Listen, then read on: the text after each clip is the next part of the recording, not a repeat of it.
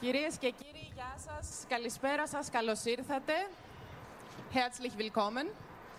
Ε, είμαστε στους διαλόγους του Ιδρύματος Σταύρος Νιάρχος, τη μηνιαία σειρά εκδηλώσεων ε, που διοργανώνει το Ίδρυμά μας.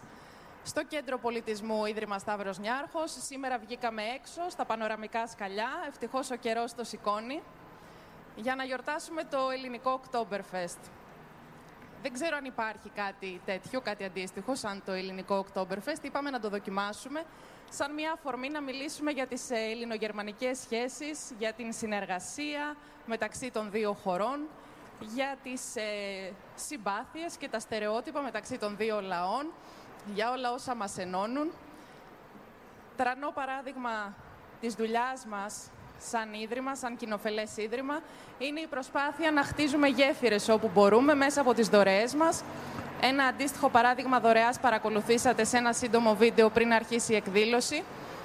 Μια δωρεά για τη δημιουργία ενός κέντρου ελληνικών σπουδών στην καρδιά της υπηρετικής Ευρώπης, στο Freie Universität στο Βερολίνο.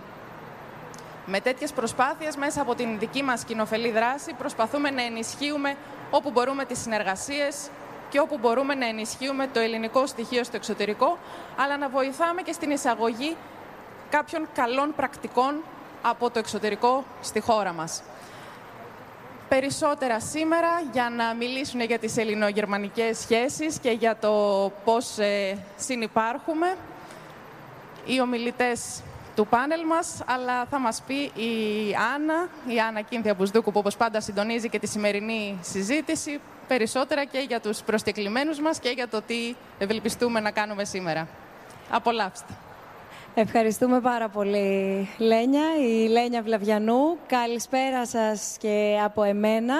Σε αυτό το πρωτότυπο και ιδιαίτερο αυτή τη φορά σκηνικό, μέσα στο οποίο συναντιόμαστε όλοι, εμείς, οι προσκεκλημένοι ομιλητές μας, που θα τους ευχαριστήσω πάρα πολύ για ακόμα μια φορά που ανταποκρίθηκαν από την πρώτη στιγμή να βρίσκονται εδώ μαζί μας, αλλά και όλους εσάς την ανταπόκριση που βλέπουμε να έχει το Oktoberfest, αλλά το ελληνικό Oktoberfest. Ωστόσο, γίνεται μια πάρα πολύ καλή αφορμή να ανοίξουμε μια συζήτηση, έναν διάλογο. Αυτό που πολλές φορές έχουμε πει ότι μάλλον λείπει από το δημόσιο λόγο και από τις παρέες μας ακόμα ακόμα, ο διάλογος. Αυτό επιχειρούμε και εμείς στις μηνιαίες συναντήσεις μας, να συζητάμε, να ακούμε, να διαφωνούμε, να συμφωνούμε, να ρωτάμε, παίρνουμε δεν παίρνουμε απαντήσεις.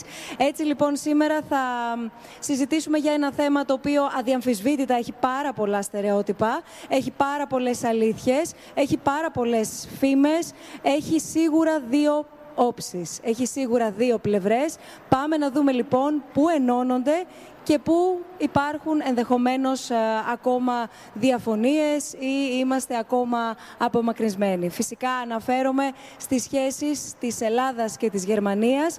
Έχουμε συνηθίσει να βλέπουμε αυτές τις σχέσεις μέσω της πολιτικής, μέσω του τύπου, θα επιχειρήσουμε όμως μαζί με τον πρέσβη, ο οποίος βρίσκεται σήμερα εδώ μαζί μας, ο πρέσβης της Γερμανίας στην Ελλάδα, ο Γιάννης Πλούτνε, και τον ευχαριστούμε πάρα πολύ, να δούμε πέρα από τον ύψιστο βαθμό συνομιλιών τι γίνεται μεταξύ ημών, μεταξύ των ανθρώπων, μεταξύ των λαών. Γιατί στο τέλος της ημέρας είμαστε όλοι άνθρωποι, ανεξαρτήτως θεσμού, ανεξαρτήτως τίτλου. Οπότε μας δίνεται μια καλή ευκαιρία να μιλήσουμε λίγο διαφορετικά για την Ελλάδα και για τη Γερμανία.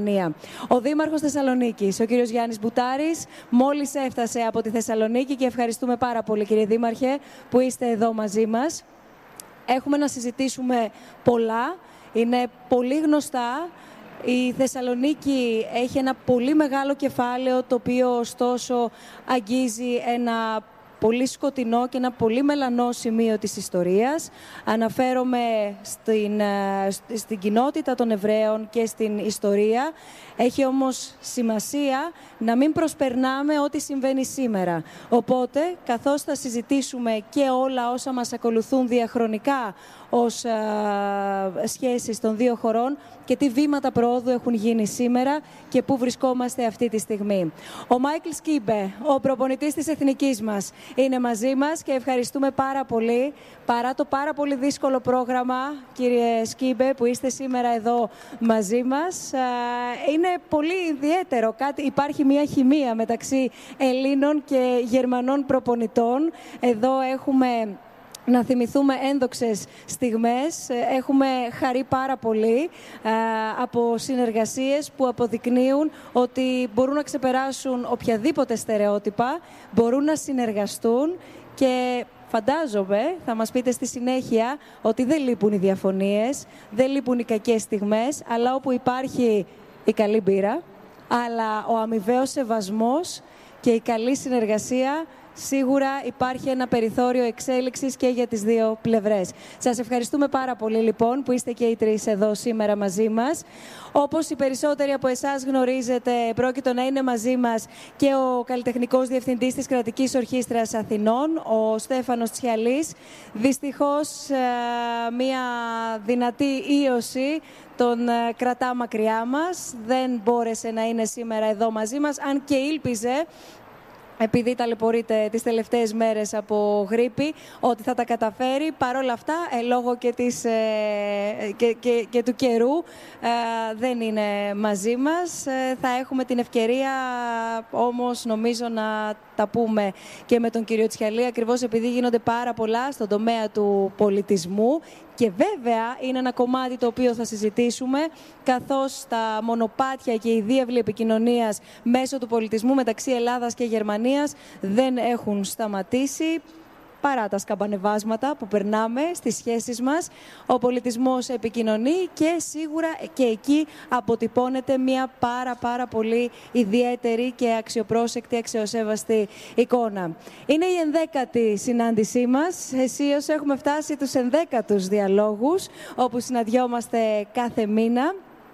Οπότε πάμε λοιπόν σιγά σιγά να, να ξεκινήσουμε τη συζήτησή μας και θα ήθελα να ρωτήσω και τους τρεις σας, καταρχάς, τι ακριβώς συμβαίνει με το Oktoberfest γενικά, ως θεσμό, ως ε, ιστορία, θέλετε να το προσεγγίσετε, ως αγάπη για την πύρα. Είναι μια παραδοσιακή γιορτή η οποία έχει τις ρίζες της στη Γερμανία αλλά να που έχει φτάσει και μέχρι την Καλιθέα, το Κέντρο Πολιτισμού Ίδρυμα Σταύρος Νιάρχος. Έχουμε τις μπύρες εδώ μπροστά μας και είναι μια εκδήλωση η οποία παγκοσμίως διοργανώνεται. Κύριε Πρέσβη.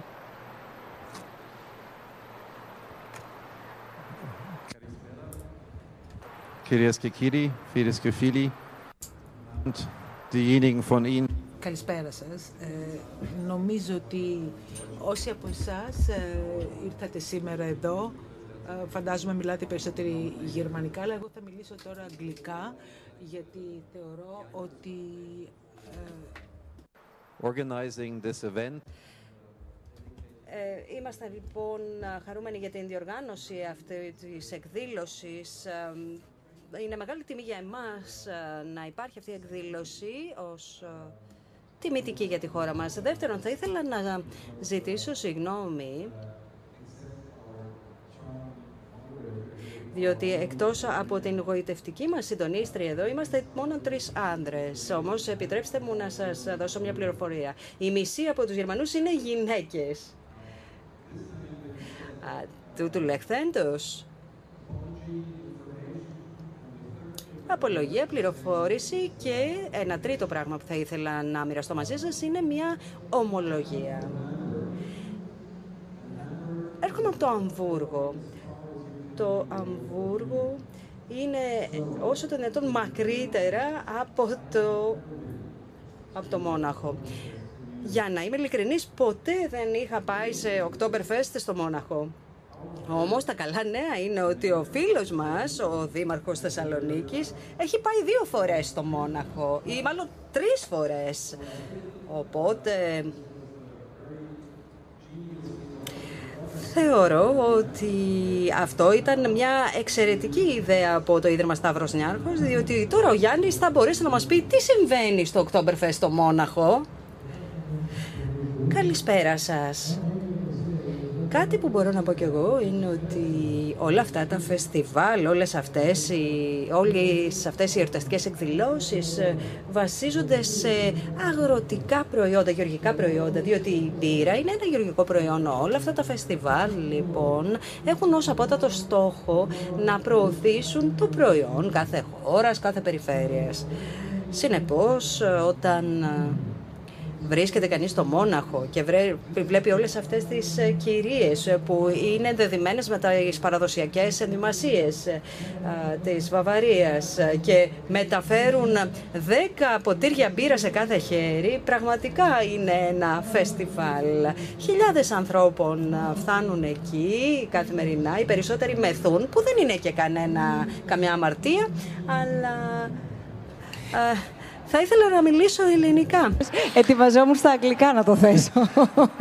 Ε, το, θέμα είναι, το θέμα είναι το ότι ε, είναι ένα φεστιβάλ το οποίο ξεκίνησε τότε το 1880, ξέρω εγώ πότε ξεκίνησε, και το οποίο ουσιαστικά προμοτάρει όχι μόνο το Μόναχο αλλά και όλη τη Γερμανία. Προμοτάρει έναν γερμανικό τρόπο ζωής, ο οποίος είναι σε πάρα πολλά σημεία μπορεί να έχουμε διαφωνίες. Αλλά τέτοιου τύπου φεστιβάλ και τέτοια αιμονή στην παράδοση είναι πάρα πολύ σημαντικά. Αυτό θέλω να πω. Πάντως έχετε καταφέρει και οι δύο να απομυθοποιήσετε ένα, τώρα δεν ξέρω τι μεγέθους, αλλά ε, ε, ένα, ε, ένα στερεότυπο, γιατί είναι οξύμορο ο πρέσβης της Γερμανίας να παραδέχεται ότι δεν έχω παραστεί ποτέ σε Oktoberfest και ο Έλληνας δήμαρχος, δήμαρχος της Θεσσαλονίκης έχει παραστεί και να παίρνουμε αυτή την εικόνα, γιατί ξέρουμε ότι εγώ, εγώ πήγα σαν τουρίστας εκεί. Άρα, άρα μήπως ως εκδήλωση, δεν ξέρω, ρωτώ, δεν έχω παρευρεθεί, ρωτώ, μήπως ως εκδήλωση, κύριε Σκύπε, καταρχάς εσείς έχετε πάει σε Oktoberfest; Όχι. Σας βλέπω δυσκολεύεστε λίγο. Yeah, uh, καλησπέρας, good evening to all of you. Καλησπέρα σας. Για μένα είναι το ίδιο, όπως ακριβώς και για τον πρέσβη. Είμαι από την Δυτική Γερμανία, από τον Ντίσελντορφ και δεν πήγα ποτέ εκεί στο Μόναχο. Οπότε είναι το πρώτο Oktoberfest για μένα αυτό. Νομίζω όμως ότι είναι ιδιαίτερα δημοφιλές ανά τον κόσμο. Είναι πάρα πολύ δημοφιλές σε όλο τον κόσμο αυτό το Oktoberfest. Δεν είναι μόνο δημοφιλές στη Γερμανία ή μόνο στο Μόναχο. Βεβαίως ε, προέρχεται από το Μόναχο, όμως πλέον διοργανώνεται σχεδόν σε κάθε πόλη στη Γερμανία. Υπάρχει μια μικρή ε, Oktoberfest και ε, σε κάθε μικρή πόλη. Είναι απλώς για να γιορτάσεις, να πιείς, να φας, να διασκεδάσεις, να ακούσεις μουσική και να βρεθείς μαζί με άλλους ανθρώπους.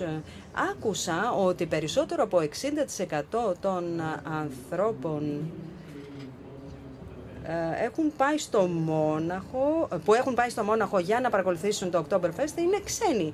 Δηλαδή υπάρχουν πολύ περισσότεροι ξένοι που πηγαίνουν ε, στο Oktoberfest, όπως ας πούμε ακριβώς ο Δήμαρχος της Θεσσαλονίκης και δεν είναι τόσοι πολλοί Γερμανοί που επισκέπτονται το Μόναχο και που δεν είναι από το Μόναχο. Να σηκώσετε τα χέρια ψηλά ε, όσοι έχετε ενδεχομένως βρεθεί κάποια στιγμή στη ένα, δύο, τρι... ναι, σιγά σιγά σε Oktoberfest. Αυτή ήταν η ερώτηση, έτσι. Λοιπόν, ε, εδώ βλέπουμε μία, μία εικόνα, κύριε Πρέσβη. Λοιπόν, άρα συμπεραίνουμε ότι είναι μία παραδοσιακή γιορτή που την αγαπάει ο κόσμος. Ε, οι περισσότεροι αγαπάμε την πύρα. Είναι μία καλή αφορμή και καταλαβαίνω ότι προσελκύει κυρίως τουρίστες από ότι Γερμανούς και ε, με δυσκολεύει τώρα γιατί το επόμενο ερώτημα που είχα στο μυαλό μου είναι οι Γερμανοί φημίζονται για την πάρα πάρα πολύ αυστηρή πειθαρχία τους.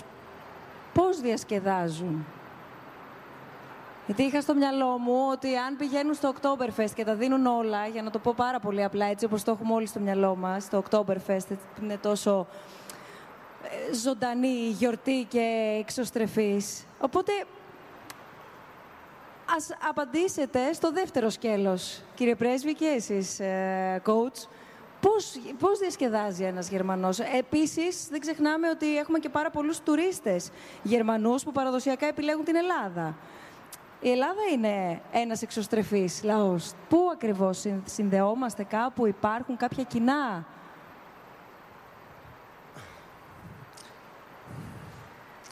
I can tell you Λοιπόν, μπορώ να σας πω αυτό το οποίο θεωρώ ότι συμβαίνει στο Μόναχο και ο Γιάννης θα πει τι πραγματικά συμβαίνει εκεί. Δεν θα με εξέπλητε αν οι Κινέζοι και οι Ιάπωνες τουρίστες που επισκέπτονται το Oktoberfest είναι πολύ πιο πειθαρχημένοι από τους ίδιους τους Γερμανούς. Το Oktoberfest που ξέρω εγώ, από το Αμβούργο που υπάρχει ένα μικρό τέτοιο πανηγύρι και το Βερολίνο και στη Βόνη υπάρχει κάτι αντίστοιχο θα έλεγα ότι ο τρόπος διασκέδασης δεν είναι και πολύ διαφορετικός. Η μουσική που ακούγεται εκεί είναι πάρα πολύ δημοφιλής, παραδοσιακή μουσική, όπως η μουσική που θα ακούσετε φαντάζομαι και εδώ αυτή τη στιγμή σταματήσουμε να μιλάμε και να τρώμε. Θεωρώ λοιπόν ενδεχομένως ότι δεν είναι και πολύ διαφορετικός ο τρόπος διασκέδασης και νομίζω ότι οι Έλληνες φίλοι οι οποίοι έχουν επισκεφθεί αυτό το φεστιβάλ, αν το συγκρίνουν με ένα πανηγύρι σε κάποιο χωριό ή ένα μεγάλο γάμο, επί παραδείγματι ή κάτι τέτοιο, μια κάποια δηλαδή εορταστική περίσταση στην Ελλάδα, ενδεχομένως θα αισθανθούν ότι υπάρχει κάτι κοινό. Είναι πολύ οικείο το να έχει κανείς χαρούμενους ανθρώπους να γιορτάζουν. Ξανασηκώστε τα χέρια όσοι πήγατε στο Oktoberfest, αλλά και όσοι θέλετε να μας δώσετε μία εικόνα, να μας πείτε πάνω κάτω τι ακριβώς ζήσατε εκεί, τι ακριβώς είδατε. Βλέπω εδώ πέρα στη δεύτερη σειρά, για να φέρουμε το μικρόφωνο στην κυρία, για να δούμε πώς ακριβώς βιώνουν όσοι πηγαίνουν εκεί αυτή τη, τη γιορτή και αν τελικά διαπιστώσατε κι εσείς ότι υπάρχουν κοινά στον τρόπο διασκέδασης. Αυτό το οποίο δηλαδή συζητούσαμε νωρίτερα. Μόλις είμαστε έτοιμοι να φέρουμε το μικρόφωνο, παρακαλώ, θα μπορέσουμε να, να σας ακούσουμε. Κύριε Δήμαρχε, στο μεταξύ.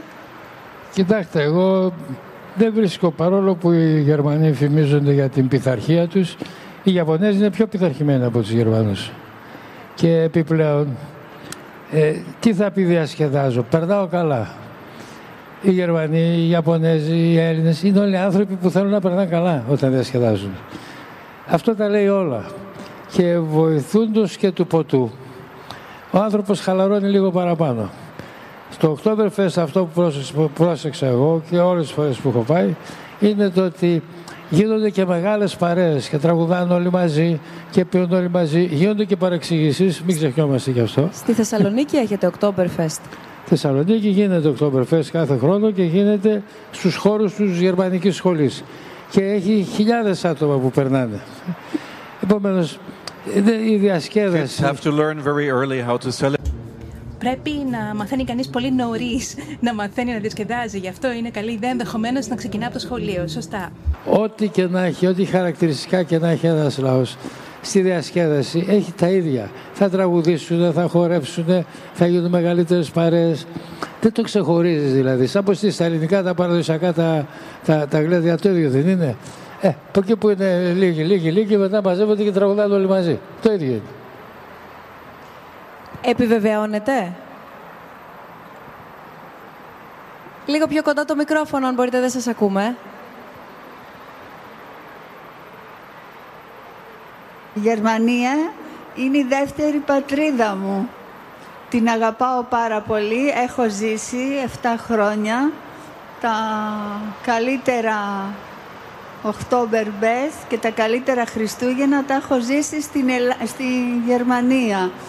Ε, ήθελα και φέτος να πάω, αλλά επειδή έχω ένα σκυλάκι δεν έβρισκα εισιτήριο και ταξιδεύω 19 Νοεμβρίου διαπιστώνεται αυτό το οποίο μας έχουν περιγράψει τόσο ο κύριος Πρέσβης όσο και ο κύριος Βεβαίως. Δήμαρχος αναφορικά με το ότι είναι παρεξηγημένο το γεγονός ότι είναι μόνο πειθαρχημένος λαός ο ένας, είναι μόνο για να διασκεδάζει ο άλλος και ότι όχι, είναι με τον ίδιο τρόπο συμβαίνουν και τα δύο και στους δύο λαούς; Όχι, είναι και πειθαρχημένος και διασκεδάζει ομαδικά, δεν είναι μεμονωμένοι Διασκεδάζουν όλοι μαζί. Σας ευχαριστούμε πάρα πολύ. Κάποια άλλη εμπειρία που θα μπορούσαμε να... Ναι, σας ακούμε. Καλησπέρα σας. Καλησπέρα. Εγώ έχω πάει αρκετές φορές στο Oktoberfest. Ε, λόγω των σπουδών μου στη Γερμανία έχω αρκετούς Γερμανούς φίλους και συναντιόμαστε πολλές φορές στο Oktoberfest.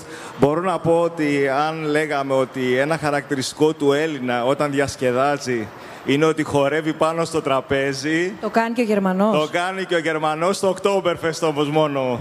Είναι σίγουρα Γερμανός. Είναι 100%. μόνο στο, σαν ο κανονισμός να επιτρέπει τους Γερμανούς να ανεβαίνουν στα τραπέζια μόνο στο Oktoberfest. Σας ευχαριστούμε πάρα πολύ. Θέλω, περιμένοντας ε, και άλλες παρεμβάσεις, τις οποίες όπως πολύ καλά γνωρίζετε θέλουμε από την αρχή της συζήτησής μας, από εσάς εννοώ το κοινό, γιατί κάνουμε διάλογο όλοι μαζί, δεν κάνουμε διάλογο μόνο οι ομιλητές, εγώ και πάμε σπίτια μας, αυτό συμβαίνει. Θέλουμε εσείς να μας ε, θέσετε ερωτήματα, να τοποθετηθείτε, να διαφωνήσετε, να διατυπώσετε απορίες, να καλησπερίσω σε αυτό το σημείο όσους μας παρακολουθείτε διαδικτυακά μέσω του live streaming από το site μας, το snf.org κάθετος live. Και να πω βεβαίως ότι και από εσάς περιμένουμε τα μηνύματα και οτιδήποτε θέλετε να μοιραστείτε μαζί μας στο snf.org κάθετος questions έτσι ώστε να τα μεταφέρω στους ομιλητές που βρίσκονται εδώ μαζί μας μέσα σε αυτό το γιορτινό κλίμα, το οποίο έχει την παράδοσή του, υπήρξε ε, ιστορικά η στιγμή που ξεκίνησε και συνεχίζει με τον τρόπο που συνεχίζει να υπάρχει τόσο στη Γερμανία όσο όμως όπως συζητάμε και σε άλλες χώρες. Παρ' όλα αυτά, κύριε Πρέσβη, οι σχέσεις των δύο χωρών δεν ήταν πάντα μια γιορτή. Είναι πάρα πολύ δύσκολο, εκτιμώ, και ακατόρθωτο μέσα σε ελάχιστο χρόνο να μπορέσει κανείς να αναλύσει ιστορικά και διαχρονικά πόσες φορές έχουν βρεθεί δίπλα ή απέναντι οι δύο χώρες της Γερμανίας και της Ελλάδας, της Ελλάδας και της Γερμανίας. Εγώ θέλω το πρώτο ερώτημα που θα σας, ε, θέλω το πρώτο ερώτημα ε, που θα σας απευθύνω να είναι το εξής. Ως άνθρωπος, όταν ήρθε η ώρα να αναλάβετε το πόστο του πρέσβη εδώ στην Ελλάδα. Αν θυμάστε και αν επιθυμείτε να μοιραστείτε μαζί μας το συνέστημα που νιώσατε. Αν ήταν, θέλω να πω, ένα συνέστημα χαράς ή απογοήτευσης ή αν ήταν ένα αίσθημα συγκρατημένο, δεν ξέρω.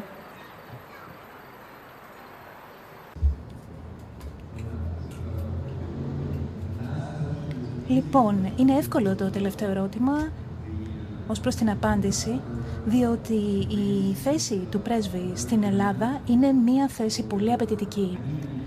Ως εκ τούτου υπήρχαν πολλοί υποψήφοι οι οποίοι ήθελαν να έρθουν εδώ. Όταν ο υπουργός μου λοιπόν μου ανακοίνωσε ότι θα ερχόμουν εγώ, ήμουν περιχαρής. Είχα κάνει αίτηση, ανταγωνίστηκα σκληρά και ως εκ τούτου ε, χάρηκα πάρα πολύ που ήρθα εδώ. Είχα έρθει στην Ελλάδα πάμπολες φορές πριν αναλάβω τη θέση του πρέσβη. Είχα έρθει πάμπολες φορές ως τουρίστας, ξεκινώντας από τα φοιτητικά μου ήδη χρόνια και πολλές φορές είχα έρθει στο πλαίσιο επισήμων επισκέψεων μετέπειτα. Άρα γνώριζα τρόπον την τι με περίμενε τα πράγματα που είχα μάθει να αγαπώ για την ε, Ελλάδα ή στην Ελλάδα ήταν η εγκαρδιότητα των ανθρώπων που είναι πολύ ανοιχτοί, που εύκολα τους προσεγγίζει κανείς, εύκολα συζητά μαζί τους. Οι άνθρωποι ήταν πολύ φιλικοί και προφανέστατα η ομορφιά της χώρας. Η ομορφιά με πολλούς διαφορετικούς τρόπους. Δεν μιλώ μόνο για το φυσικό κάλος της χώρας, αλλά μιλώ και για μια πνευματική ομορφιά και ιστορική ομορφιά. Αυτός είναι λοιπόν ο λόγος για τον οποίο ενθουσιάστηκα όταν ξαναβρέθηκα εδώ υπό την ιδιότητά μου ως πρέσβης. Βεβαίως όμως ε, ένας πρέσβης ως πρέσβης έχει μια διαφορετική εργασία να εκτελέσει, εκπροσωπεί τη χώρα του και όπως σωστά το θέσατε κι εσείς, οι σχέσεις μεταξύ των δύο χωρών μας ε, είναι αρκετά έντονες. Υπάρχει στην ιστορία μας Υπάρχουν στην ιστορία μας κάποιες καλές και κακές στιγμές. Δεν θεωρώ ότι υπάρχουν τόσο πολλές κακές στιγμές. Εν, τούτους, εν, εν τούτης, η βασική θεωρώ κακή συγκυρία ήταν ο δεύτερος παγκόσμιος πόλεμος και η γερμανική κατοχή, η οποία αποτελεί μια πολύ πολύ αρνητική στιγμή. Αυτό είναι κάτι το οποίο δεν μπορεί να αγνοήσει κανείς και πιστεύω πραγματικά και ακράδαντα ότι δεν θα πρέπει να το αγνοούμε.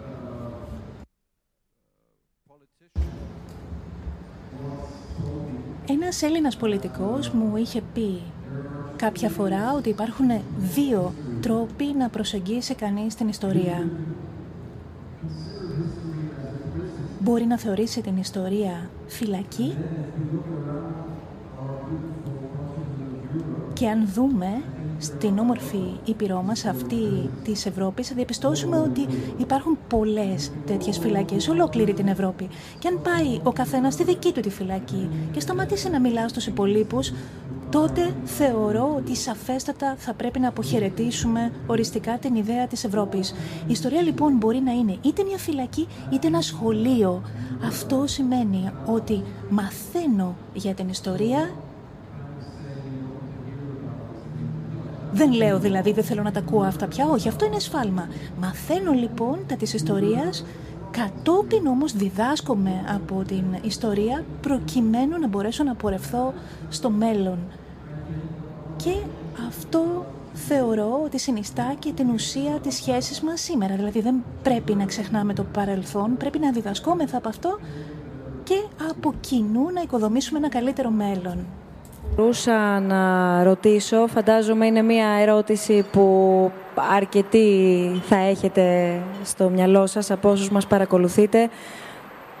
Τι είναι εκείνο το οποίο έχει μάθει η Γερμανία, δεχόμενη ότι έχει επιλέξει το δεύτερο δρόμο, κύριε Πρέσβη, όχι δηλαδή να αντιληφθεί ως φυλακή την ιστορία και να εγκλωβιστεί σε ό,τι έχει συμβεί, αντιθέτως να μπορέσει να μάθει και να μπορέσει να πορευτεί διαφορετικά. Άρα σε ό,τι της αναλογεί ως χώρας στον δικό της απολογισμό η Γερμανία και ο λαός και δηλαδή το αποτύπωμα που μένει στον λαό, στο γερμανικό λαό αναφορικά με τις ελληνικές σχέσεις, τι είναι αυτό το οποίο αν θέλετε έχει επαναπροσδιορίσει;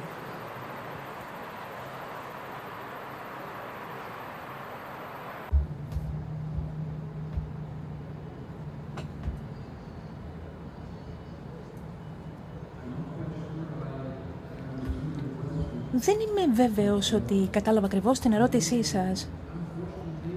Θεωρώ ωστόσο ότι δυστυχώς σε όλες τις ε, χώρες της Ευρώπης υπάρχουν δυνάμεις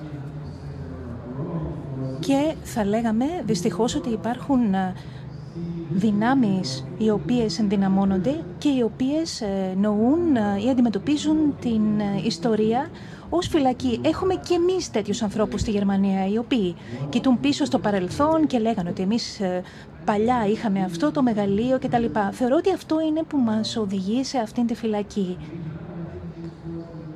Θεωρώ ότι τέτοιες δυνάμεις υπάρχουν σε όλες τις ευρωπαϊκές χώρες. Εγώ έχω δυο μικρά παιδιά και θα πρέπει να παραδεχτώ ότι ανησυχώ Όταν η δική μου γενιά γεννήθηκα το 1967, βίωνα την Ευρώπη σαν μια ήπειρο ειρήνης, σαν κάτι το οποίο μου πρόσφερε ασφάλεια στον καιρό μου. Ήταν ανοιχτά τα σύνορα, είχαμε κοινό νόμισμα, πάντα προχωρούσαμε προς τα μπροστά. Και σήμερα έχω την εντύπωση ότι είμαστε σε μια κρίσιμη καμπή. Είτε θα προχωρήσουμε και αυτή είναι η προσέγγιση σχολείου, είτε θα παλινδρομήσουμε. Νομίζω ότι θα πρέπει να πασχίσουμε, να προχωρήσουμε προς τα μπροστά για να συνεχίσουμε αυτό το ευρωπαϊκό όνειρο. Νομίζω ότι δεν είναι κάτι δεδομένο. Εάν δεν κάνουμε τίποτα, τότε φοβούμε ότι αργά-αργά θα υποχωρήσουμε προς το παρελθόν. Αυτός είναι ο λόγος για τον οποίο πιστεύω ειλικρινά ότι εμείς που θέλουμε περισσότερη Ευρώπη, που θέλουμε να μείνουμε ενωμένοι, είμαστε η πλειοψηφία. Αλλά σε πολλές ευρωπαϊκές χώρες είναι οι χειρότατες οι μειοψηφίες και θεωρώ ότι πρέπει οι πλειοψηφίες να βγουν μπροστά.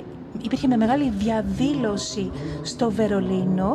We are the majority, we are more ήταν ο τίτλος και είχαμε 250.000 ανθρώπους τουλάχιστον στο Βερολίνο οι οποίοι ήθελαν να διατρανώσουν ότι εμείς είμαστε πλειοψηφία, εμείς θέλουμε να ζήσουμε μαζί ειρηνικά. Είμαστε κατά της οπισθοδρόμησης, κατά της οπισθοχώρησης, κατά της ξενοφοβίας.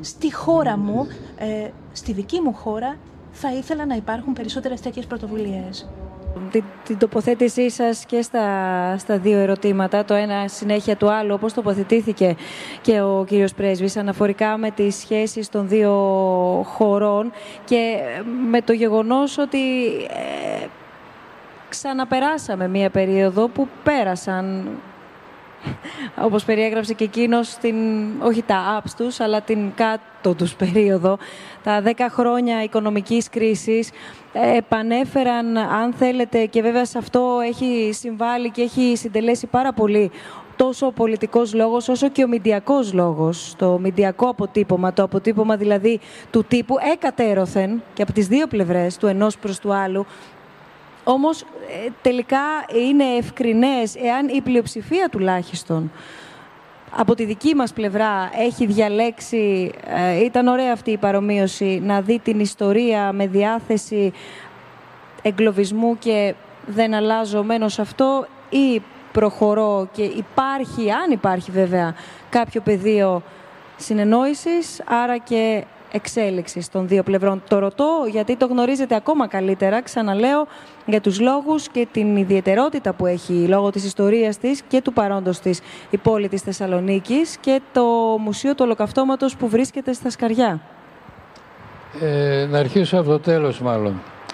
Η ιστορία, ανάλογα πώς τη βλέπει κάθε λαός, μπορεί πράγματι να είναι πολύ μεγάλη παγίδα για τον τρόπο που μπορεί να μιλάει με τον γείτονά του, με τον όποιον γείτονά του.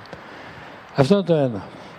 Το δεύτερο είναι ότι η, η, η ιστορία πραγματικά μπορεί να μας δώσει πάρα πολλά μαθήματα ώστε να αποφύγουμε λάθη του παρελθόντος. Αυτό όμως εξαρτάται από τους πολιτικούς και τι περνάνε στον κόσμο.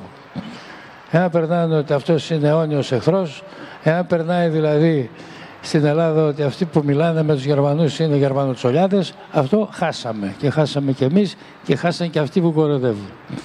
Εγώ είχα την... Ε, θα σας πω το εξής μάλλον. Ο παππούς μου έφυγε σε ηλικία 14 χρονών στη Γερμανία, μετανάστης, πριν από τον Πρώτο Παγκόσμιο Πόλεμο. Πήγε στο Αβούργο και εκεί δούλεψε, πλούτησε και έκανε ό,τι έκανε. Την, ε, το πρώτο ταξίδι που πήγα στο εξωτερικό με την οικογένειά μου, ήταν το 54-55, αν θυμάμαι καλά. Και πήγαμε στο Αμβούργο που ήταν, είχε παντρευτεί ο, ο, ο αδερφός του παππού μου. Ε, με μια κυρία Γερμανίδα. Είχε πεθάνει αυτός και ήταν μόνη της αυτή, πεντάμονη. Ε, αισθανόμουν σαν είμαι στο σπίτι μου. Δεν ήταν για μένα κάτι ξένο.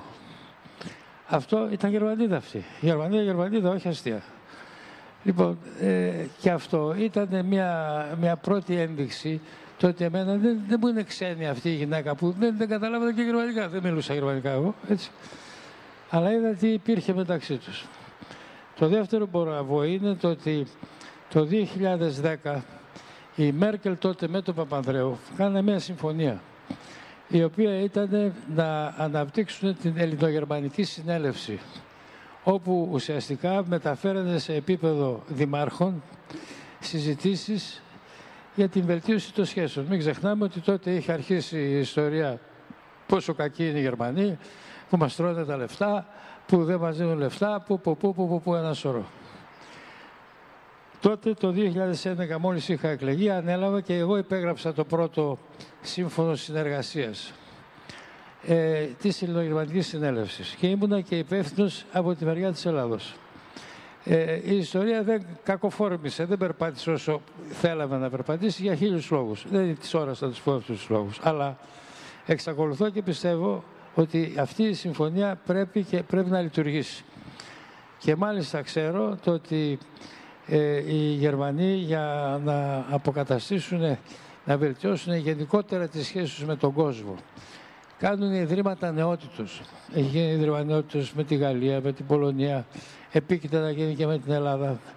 Και αυτό είναι πολύ καλό, διότι έτσι όταν κάθεσαι και συζητάς σαν άνθρωπος σε ένα τραπέζι, ξεδιαλύνονται και διάφορες ιστορίες που υπάρχουν. Θα σας πω και ένα τελευταίο για να τελειώνουμε. Ε, ήμουν καλεσμένος πριν από δύο-τρία χρόνια στη, στο Αμβούργο. Ε, καλεσμένος της εφημερίδας Site, που ε, κάνουν με συγκεντρώσεις διαφόρων προσωπικότητων, και εγώ προσωπικότητα πια, ε, να, για να πούνε διάφορα πράγματα. Και εγώ είπα το εξής ότι εσείς οι Γερμανοί είστε υποχρεωμένοι, επειδή είστε αυτοί που είστε, να ηγηθείτε της Ευρώπης. Και εφόσον είστε υποχρεωμένοι να ηγηθείτε της Ευρώπης, πρέπει να βάλετε ένα πράγμα στο μυαλό σας. Πρέπει να γίνετε περισσότερο Ευρωπαίοι και να μην προσπαθήσετε να κάνετε περισσότερους Γερμανούς στους Ευρωπαίους. Αυτό είναι ε, κατά κάποιο τρόπο ένα, ένα μάθημα από το παρελθόν. Δεν θα επιβάλλω εγώ την άποψή μου θα σε ακούσω, θα με ακούσεις και κάποια στιγμή αυτό θα πάει σιγά σιγά σιγά σιγά θα πάει να απορροφηθεί. Θέλει γενιέ όμως αυτό το πράγμα. Δεν γίνεται γυρνάω το κουμπί και βράζει σούπα. Δεν γίνεται αυτό το πράγμα. Και πλέον τους είπα και κάτι άλλο. Εάν δεν ξεκαθαρίσει και πρέπει να ξεκαθαρίσει και από τη μεριά της Ελλάδος, κυρίως από τη μεριά της Ελλάδος, ότι τα λεφτά που έχουν δοθεί στην Ελλάδα δεν ήταν χάρισμα, ήταν δάνειο και κερδίσατε από αυτά τα λεφτά. Λοιπόν, αυτό πρέπει να ξεκαθαριστεί, αλλά πρέπει να το κάνει η Ελλάδα. Δεν το κάνει η Γερμανία. Αυτά προς το παρόν. Κρατάω το, το τελευταίο μεταξύ όλων των άλλων που σημειώσατε, ακριβώς επειδή έχει γίνει πάρα πολύς μεγάλος λόγος για αυτά τα χρόνια και για αυτά τα λεφτά και εννοώ στην κοινή γνώμη μεταξύ μας δηλαδή. Όλα αυτά, coach, μεταφέρονται στο γήπεδο. Βλέπετε δηλαδή να αποτυπώνονται διαφορετικές ή όχι αντίστοιχες ή όχι ε, συμπεριφορές φιλάθλων είτε σε παιχνίδια μεταξύ των δύο χωρών, είτε εσείς αν βλέπετε κάποια χαρακτηριστικά διαφορετικά μεταξύ των δύο λαών υπό το πρίσμα του φιλάθλου όμως, αλλά και μεταξύ των παικτών δηλαδή και επαγγελματικά και ε, το, το, το, κοινό στο πώς συμπεριφέρεται. Παίζει ρόλο δηλαδή παραπάνω όταν παίζει η Ελλάδα με τη Γερμανία. Επηρεάζει, υπάρχει το ίδιο πάθος, υπάρχει η ίδια θέληση για νίκη, ο ίδιος ανταγωνισμός ή αλλάζει κάτι;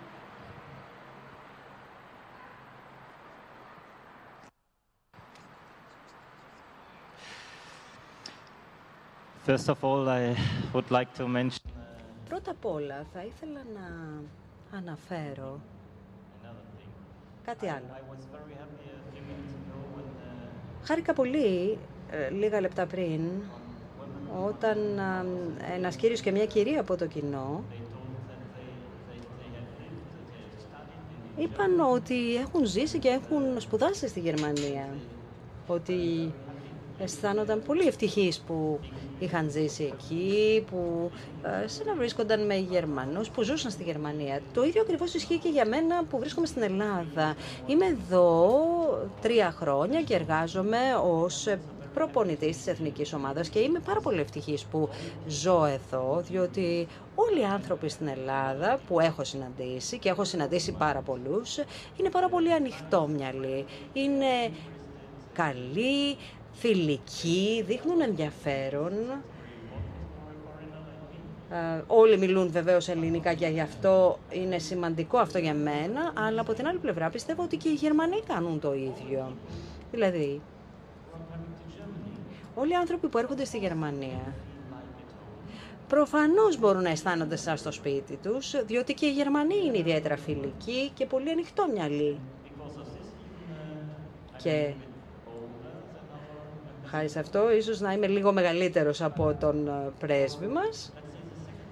Όμως θα πρέπει να πω ως προς τον δεύτερο παγκόσμιο πόλεμο, ο πατέρας μου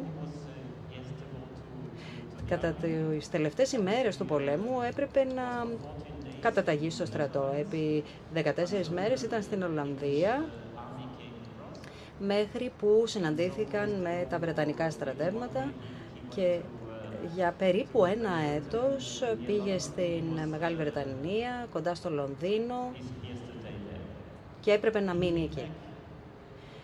επέστρεψε ένα χρόνο αργότερα και τα πράγματα που μου είπε αργότερα, εκείνο που μου είπε πράγματα ήταν ότι αυτή η χρονιά ήταν μία από τις καλύτερες χρονιές της ζωής μου.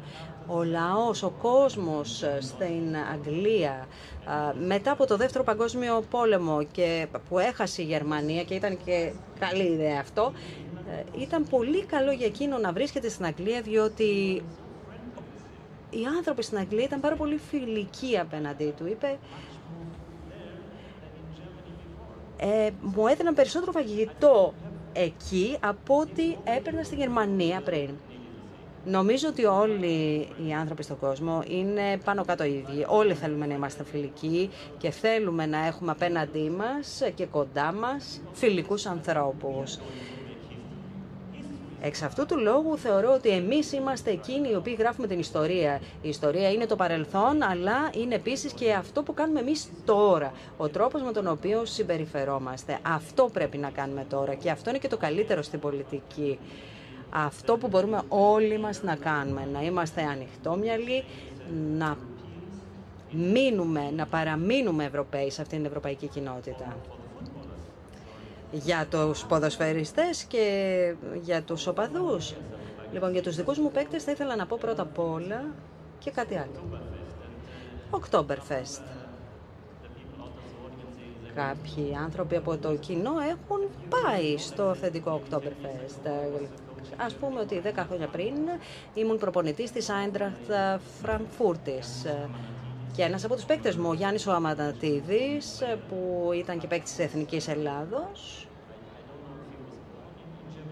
Δεν ξέρω αν είχε γεννηθεί στη Γερμανία, αλλά πάντως είχε μεγαλώσει στη Γερμανία. Άνοιξε ένα ελληνικό εστιατόριο.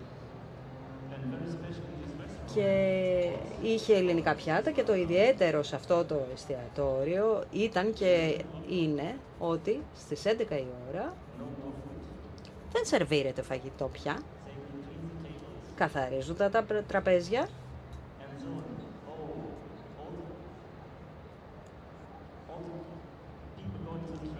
Και όσοι πηγαίνουν σε αυτό το εστιατόριο, ανεβαίνουν στα τραπέζια και χορεύουν. Ακόμη και οι εργαζόμενοι εκεί τραγουδούν και χορεύουν. Είναι τόσο ωραίο. Πρώτη φορά το έβλεπα αυτό, 10 χρόνια πριν. Και αυτά είναι τα ίδια πράγματα που μου λένε και ορισμένοι από τους παίκτες μου. Οι ποδοσφαιριστές οι οποίοι έχουν παίξει σε ομάδες του εξωτερικού, εκτός Ελλάδος, μου λένε.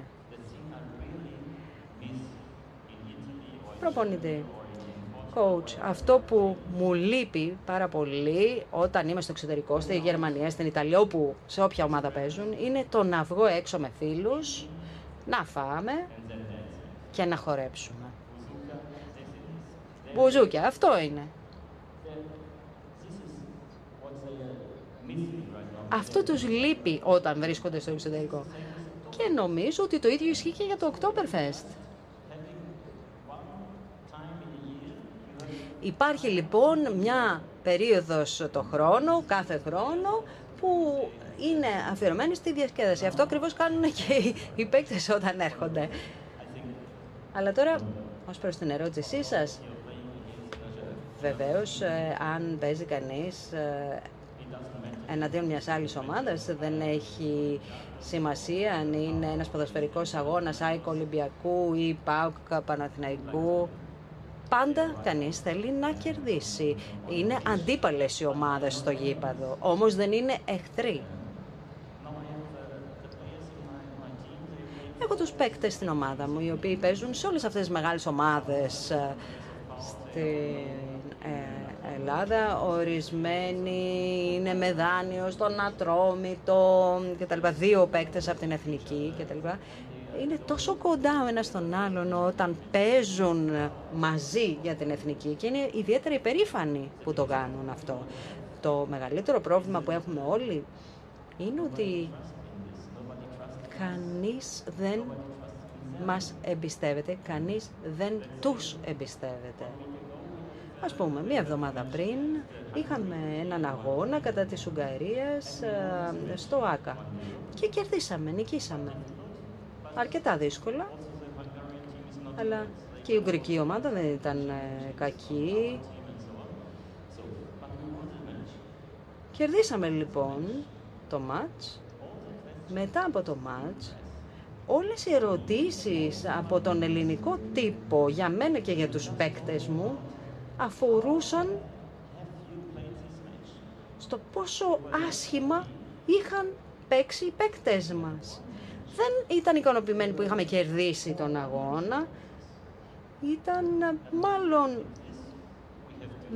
μη ικανοποιημένοι. Γι' αυτό πρέπει να αλλάξει ακόμη και στα αθλήματα. Πρέπει να σεβόμαστε ότι άλλο είναι να παίζεις ποδόσφαιρο και άλλο είναι να αισθανόμαστε όλοι μια ομάδα, όλοι οι Έλληνες. Για τους οπαδούς. Η Ελλάδα νομίζω είναι ιδιαίτερη περίπτωση εδώ. Έχω δει πάρα πολλούς αγώνες. Στο γήπεδο του Πάκου, στη Τούμπα, σε όλα τα μεγάλα γήπεδα στην Αθήνα και μερικές φορές δεν ξεκινά καν ο ποδοσφαιρικός αγώνας. Διότι γίνεται κάτι ιδιαίτερο. Κάποιος πετάει κάτι στο γήπεδο. Και το μεγάλο πρόβλημα στο γήπεδο είναι ότι δεν επιτρέπεται οι οπαδοί. Ας πούμε ότι παίζει ο Πάουκ με τον Ολυμπιακό δεν επιτρέπονται οι οπαδοί του Ολυμπιακού να μπουν στο στάδιο. Άρα είναι μόνο οπαδοί του ΠΑΚ. Το ίδιο ισχύει και σε άλλους αγώνες και σε άλλα μεγάλα γήπεδα. Παρ' όλα αυτά, εξακολουθούν να υπάρχουν προβλήματα βίας στο γήπεδο.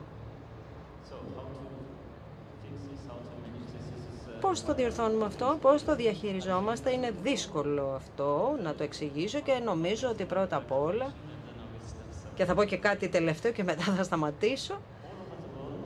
Σε όλο τον κόσμο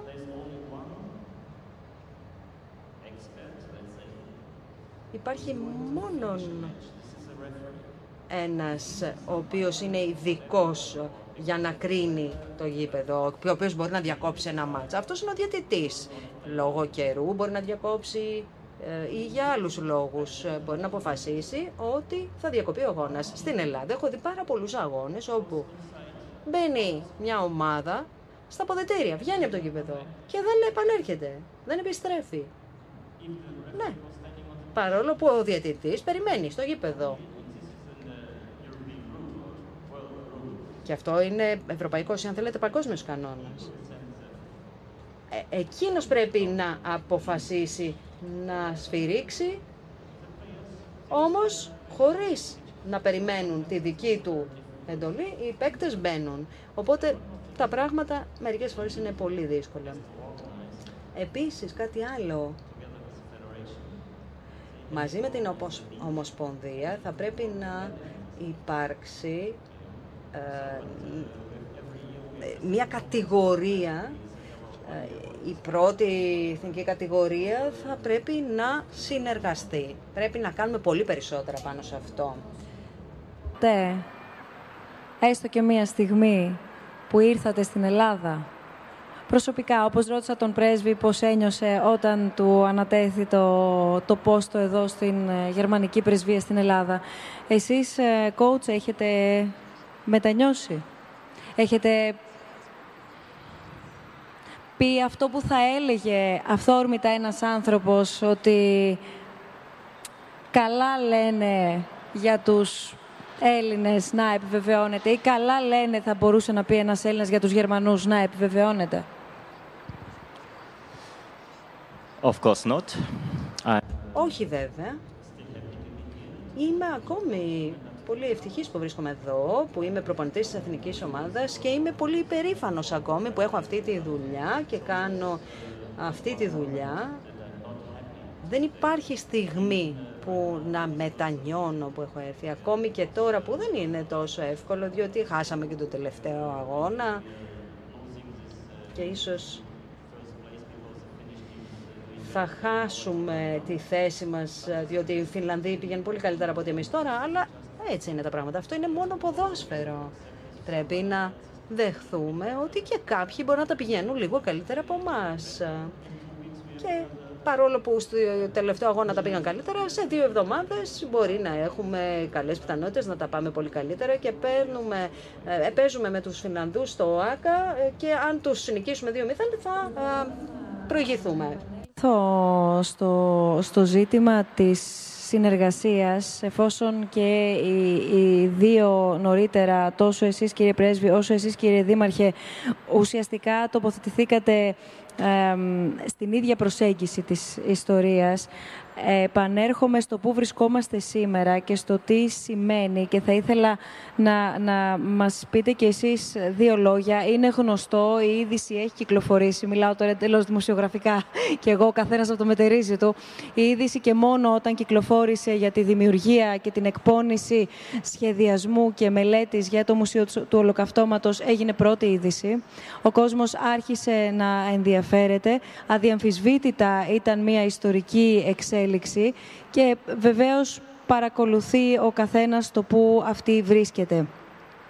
Τι σημαίνει όμως εν τέλει αυτό; Πέρα από την είδηση και πέρα από την πρώτη γραμμή της είδησης, με ό,τι αυτό και αν συνεπάγεται, τι σημαίνει και, και, και πώς προκύπτει, αν θέλετε, και αυτό το εγχείρημα το οποίο πρόκειται να υλοποιηθεί; Κοιτάξτε, όταν αναλάβαμε το Δήμο, εγώ είχα ένα κεντρικό σκεπτικό ότι δεν μπορείς να χτίσεις το μέλλον σου εάν δεν ξέρεις το παρελθόν σου. Αυτό είναι για μένα είναι βασική αρχή. Και ποιο είναι το παρελθόν της Θεσσαλονίκης; Εκτός αν εξαιρέσεις την περίοδο την ελληνική, εν συνεχεία έχουμε την ελληνιστική, έχουμε τη ρωμαϊκή, έχουμε τη βυζαντινή. Κάθε περίοδος είναι 300, 400, 500 χρόνια. Και μετά τη βυζαντινή περίοδο έχουμε την Οθωμανική περίοδο, δηλαδή από τις αρχές, από τα τέλη, ναι, τα μέσα του 15ου αιώνα ε, η Θεσσαλονίκη ήταν υπό Οθωμανική κυριαρχία. Τότε συνέβη και κάτι το οποίο χαρακτήρισε τη Θεσσαλονίκη για πάντα. Ε, εξοριστήκαν οι Εβραίοι, οι Σεφαραδίες Εβραίοι από την Ισπανία και έφτασαν στη Θεσσαλονίκη. Ένα πολύ μεγάλο μέρος έφτασε στη Θεσσαλονίκη. Η Θεσσαλονίκη έφτασε κάποια στιγμή να είναι το 50% του πληθυσμού της να είναι Εβραίοι. Είχε και τα 30% περίπου που ήταν ε, Οθωμανοί γενικώς και ήταν και οι Έλληνες οι οποίοι ήταν άλλο ένα 20-25%. Αυτά είναι χοντρά νούμερα. Και βέβαια υπήρχαν και Σλάβοι, γιατί οι Σλάβοι κατέβηκαν μετά το 600. Υπήρχαν Σλάβοι, υπήρχαν Αρμένοι, υπήρχαν, ε, Αυστρα... ήταν πάρα πολύ Αυστριακοί γιατί είχαμε την Αυστρο-Ουγγαρία τότε κλπ. Λοιπόν, και έτσι προέκυψε η ιδέα του να κάνουμε το Μουσείο του Ολοκαυτώματος για δύο λόγους. Ο πρώτος λόγος ήταν ένας φόρος τιμής στους Σαλονικιούς Εβραίους, οι οποίοι, διότι οι Εβραίοι είναι θρησκεία, δεν είναι εθνότητα. Έτσι. Λοιπόν, ε, ένα ήταν η, η, υποχρέωση να τιμήσουμε αυτούς που χαθήκανε. Η Θεσσαλονίκη είναι δεύτερη μετά τη Βαρσοβία, ε, αναλογικά σε απώλεια πληθυσμού έχασε το 95% της εβραϊκής κοινότητας της. Αυτό στην ουσία δεν ήταν μόνο ότι χαθήκανε 55.000 ψυχές. Άλλαξε την ταυτότητα της πόλης. Και αυτό ήταν το βασικό. Λοιπόν, αποφασίσαμε να κάνουμε το Μουσείο του Ροκαυτώματος. Αυτό ε, έχω να δώσω όσο πιο μεγάλες ευχαριστίες μπορώ. Ένα το γερμανικό κράτος, το οποίο έδωσε τα μισά του προπολογισμού που είναι γύρω στα 20-25 εκατομμύρια και θα χτίσει, να χτίζεται του χρόνου μέσα στο 19, αρχές του 19 και φυσικά το Ίδρυμα Νιάρχος το οποίο και αυτό δίνει εξίσου την ίδια, ε, την ίδια ποσό χρημάτων και βεβαίως είναι πάντοτε και μόνιμα δίπλα μας. Αυτό είναι πολύ μεγάλη ιστορία. Ο στόχος τώρα του Μουσείου του Ολοκαυτώματος δεν είναι να πάμε να κάνουμε ακόμα ένα μουσείο για το ολοκαυτώμα. Έχει ένα σωρό μουσεία του ολοκαυτώματος σε όλο τον κόσμο. Είναι το Μουσείο του Ολοκαυτώματος και των Ανθρωπίνων Δικαιωμάτων. Και είναι ένα μουσείο της πόλης που εξιστορεί και περιγράφει τη σημασία της παρουσίας της εβραϊκής κοινότητας στην πόλη, την παρουσία της, την, την ανάγκη για ανεκτικότητα, την ανάγκη για ε, αναγνώριση της διαφορετικότητας έτσι ώστε κάποια στιγμή να κάνουμε ένα βήμα μπροστά. Να φύγουμε από τον ρατσισμό. Η Ελλάδα φημίζεται για τον ρατσισμό της. Να φύγουμε από τον ρατσισμό, να φύγουμε από αυτό όλα τα, τα, τα, τα μαύρα στοιχεία που μας κατατρέχουν συνέχεια. Ε, και έτσι προέκυψε το μουσείο. Αυτό αντίστοιχα, κύριε Πρέσβη, τι ακριβώς σημαίνει; Από την πλευρά της γερμανικής κυβέρνησης. Τι σημαίνει με βάση την γνωστή ιστορία και με βάση όλη αυτή την εξέλιξη που περιέγραψε μόλις τώρα ο Δήμαρχος Θεσσαλονίκης;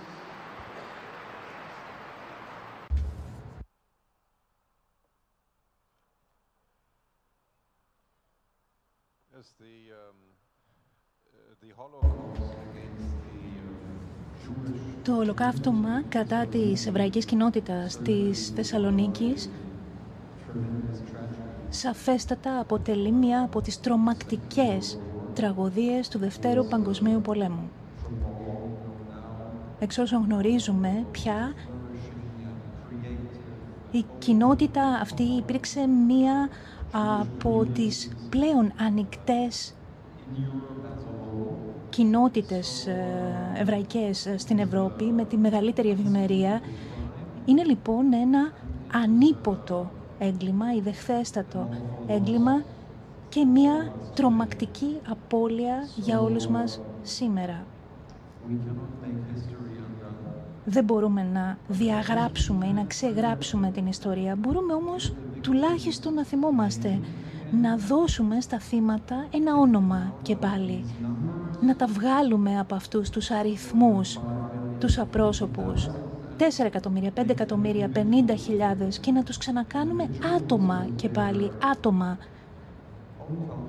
Με το δικό τους τον πολιτισμό, με τη δική τους τη ζωή,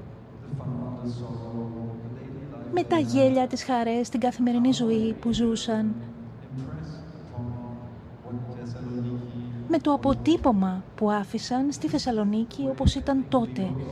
Νομίζω ότι αυτός είναι ο τρόπος με τον οποίο έχουμε στο μυαλό μας αμφότεροι οι παριστάμενοι εδώ το μουσείο. Εξυπακούεται ότι θα είναι μια αφορμή να πενθήσουμε, αλλά όχι μόνο να πενθήσουμε, αλλά και να γιορτάσουμε την ομορφιά αυτής της κοινότητας και να τους θυμόμαστε αυτούς τους ανθρώπους μέσα στο μεγαλείο τους και να μην τους θυμόμαστε μόνο ως θύματα, γιατί ήταν άνθρωποι, ήταν άνθρωποι που είχαν μια τρομακτικά πλούσια πολιτιστική κληρονομιά και έναν σπουδαίο αντίκτυπο. Αν κατορθώσουμε να το κάνουμε αυτό από κοινού, τότε θα κάνουμε κάτι το οποίο θα είναι μικρό συγκριτικά με αυτό που συνέβη, αλλά θα είναι, εν πάση περιπτώσει, αυτό που μπορούμε να κάνουμε σήμερα. Θυμίσω σε αυτό το σημείο ότι Μπορείτε να μας στέλνετε τα μηνύματά σας. Η συζήτηση μπορεί να γίνει ακόμα πιο πολύ βαθιά και να κάτσουμε εδώ πέρα μέχρι αύριο το πρωί. Θα ανοιχτώσει σε λίγο και θα αρχίσουν να φαίνονται και τα αστέρια. Και για αυτό το Νοέμβριο εμείς θα μιλήσουμε και για τα αστέρια. Θα τα πούμε σε λίγο όλα αυτά. Γιατί το θέμα μας θα είναι η αστρονομία. Αλλά θέλω να υπενθυμίσω τους τρόπους επικοινωνίας για όσους μας παρακολουθείτε διαδικτυακά μέσω του snf.org κάθετος live snf.org κάθετος questions είναι η διεύθυνση όπου μπορείτε να γράφετε τα μηνύματά σας, είτε τα ερωτήματα που θέλετε να θέσετε σε κάποιον από τους ομιλητές μας, είτε αν θέλετε να τοποθετηθείτε και φυσικά όλοι όσοι βρίσκεστε εδώ μαζί μας, περιμένουμε τις δικές σας τοποθετήσεις και τις δικές σας ερωτήσεις. Δεν μπορώ να διανοηθώ ότι δεν έχει κανένας καμία ερώτηση να κάνει σε κανέναν από τους προσκεκλημένους μας που βρίσκονται σήμερα εδώ. Είναι πολύ ε, κομβικές θεσμικά ούτως ή άλλως οι θέσεις και των τριών ομιλητών και όπως βλέπετε είναι διατεθειμένοι να απαντήσουν και να συνομιλήσουν σε όλο το, το εύρος και σε όλο το πεδίο που μπορεί κανείς να θέλει να, να ρωτήσει ή να τοποθετηθεί και άπτεται φυσικά των ελληνογερμανικών σχέσεων. Βλέπω έναν κύριο εδώ, αν μπορούμε να δώσουμε το μικρόφωνο παρακαλώ πολύ. Σας ακούμε. Δουλεύει, ναι. ναι. Έχω υπάρξει δύο φορές ε, στο Oktoberfest στο Μόναχο. Ε, για μένα η βασική λέξη είναι η λέξη συνύπαρξη. Στο Oktoberfest συνυπάρχουν όλοι, πλούσιος, φτωχός, διάσημος και άσημος. Και γι' αυτό ίσως και η διασκέδαση είναι πολύ καλή, γιατί κανείς δεν εμφανίζει κάτι διαφορετικό. Αυτό που θα ήθελα να πω είναι τι κινήσεις κάνει αντίστοιχα ο Δήμος, όχι μόνο Θεσσαλονίκης ή η Πρεσβεία, στο αυτή τη λέξη συνύπαρξη να την περάσει στα παιδιά μας, στο μορφωτικό επίπεδο. Διοργανώνεται κάτι, κάποια παιδιά να μεταβούν στη Γερμανία, να δουν τέτοιου τύπου εκδηλώσεις ή κάποια παιδιά, κάποιες κινήσεις συνύπαρξης μεταξύ πανεπιστημίων, σχολικών ιδρυμάτων κλπ. Αυτό. Σας ευχαριστούμε πολύ. Μπορούν, ε, νομίζω, κύριε Δήμαρχε, να απαντήσετε και ο, ο κύριος Πρίσβης ενδεχομένως να έχετε εικόνα και από ελληνικά σχολεία αντίστοιχα, αλλά πρωτίστως, κύριε Μπουτάρη. Ε, κοιτάξτε, ένας από τους στόχους της ελληνογερμανικής συνεργασίας ήταν αυτός. Να γίνονται ανταλλαγές σε επίπεδο σχολείων, όχι να πάμε μια εβδομάδα εκδρομούλα ας πούμε, και να γυρίσουμε παρέα, να πάνε και να μείνουν σε σπίτια. Αυτή είναι η κανονική, ήταν ο κανονικός στόχος. Μέσα σε σπίτια, πηγαίναν και στο σχολείο, πηγαίναν και εκδρομές με τα άλλα τα, γερμα, τα ελληνάκια με τα γερμανάκια που ήταν εκεί. Όλων των ηλικιών. Δεν έγινε σε επίπεδο, σε μέγεθος μάλλον που το θέλαμε. Δεν προχώρησε πολύ γιατί αντιλαμβάνεστε ότι όλα αυτά θέλουν και κάποια λεφτά για να γίνουν. Και όπως πιθανόν να ξέρετε, η Ελλάδα είναι πατηρημένη χώρα. Λοιπόν, από την ώρα που δεν μπορούσαμε να το κάνουμε εύκολα, δεν είχαμε και κονδύλια από την Ερδογερμανική και έτσι δεν πολύ περπάτησε. Έχουμε όμως συνεργασία και σε επίπεδο πανεπιστημίων. Κυρίως σε ερευνητικά, ερευνητικά προγράμματα υπάρχουν τέτοιες συνεργασίες. Τώρα, πάντα υπάρχουν, υπάρχουν τρόποι που να περάσουν στα παιδιά. Ας πούμε, θα σας πω ένα παράδειγμα. Διάβαζα μάλιστα προχθές στην εφημερίδα, στην μια εφημερίδα, ένας από τους τρόπους που προτείνεται να, να έρθουν πιο κοντά οι δύο λαοί. Τα βιβλία. Να μεταφράζονται, να επιδοτούνται μάλλον οι μεταφράσεις επιλεγμένων βιβλίων από τα ελληνικά στα γερμανικά. Διότι μην ξεχνάμε το ότι τα ελληνικά δεν, καταρχήν δεν μιλιώνται παρά μόνο στην Ελλάδα. Και το, για να περάσει η λογοτεχνία, να περάσουν αυτά τα, τα, τα στοιχεία στο Γερμανό και να αντιληφθεί ο Γερμανός στον Έλληνα, πρέπει κάπου να στηριχθεί. Και ο μόνος τρόπος είναι η επιδότηση. Διότι δεν έχει, αν, αν, δεν, αν δεν πουλήσει βιβλία ο, το μεταφρασμένο το ελληνικό το βιβλίο, αν δεν πουλήσει βιβλία δεν, δεν γίνεται τίποτα. Γι' αυτό προτείνεται ένα είδος επιδότησης, ας πούμε, από τα εθνικά κέντρα βιβλίου κλπ. Ευχαριστούμε πολύ κύριε Δήμαρχε.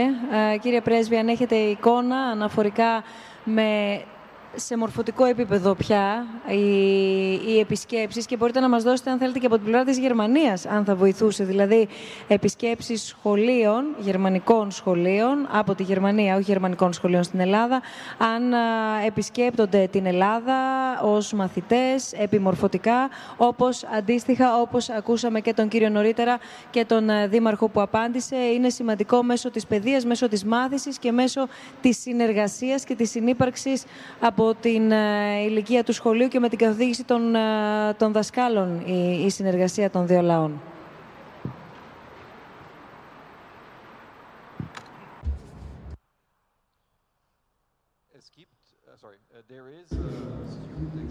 Υπάρχει ανταλλαγή φοιτητών.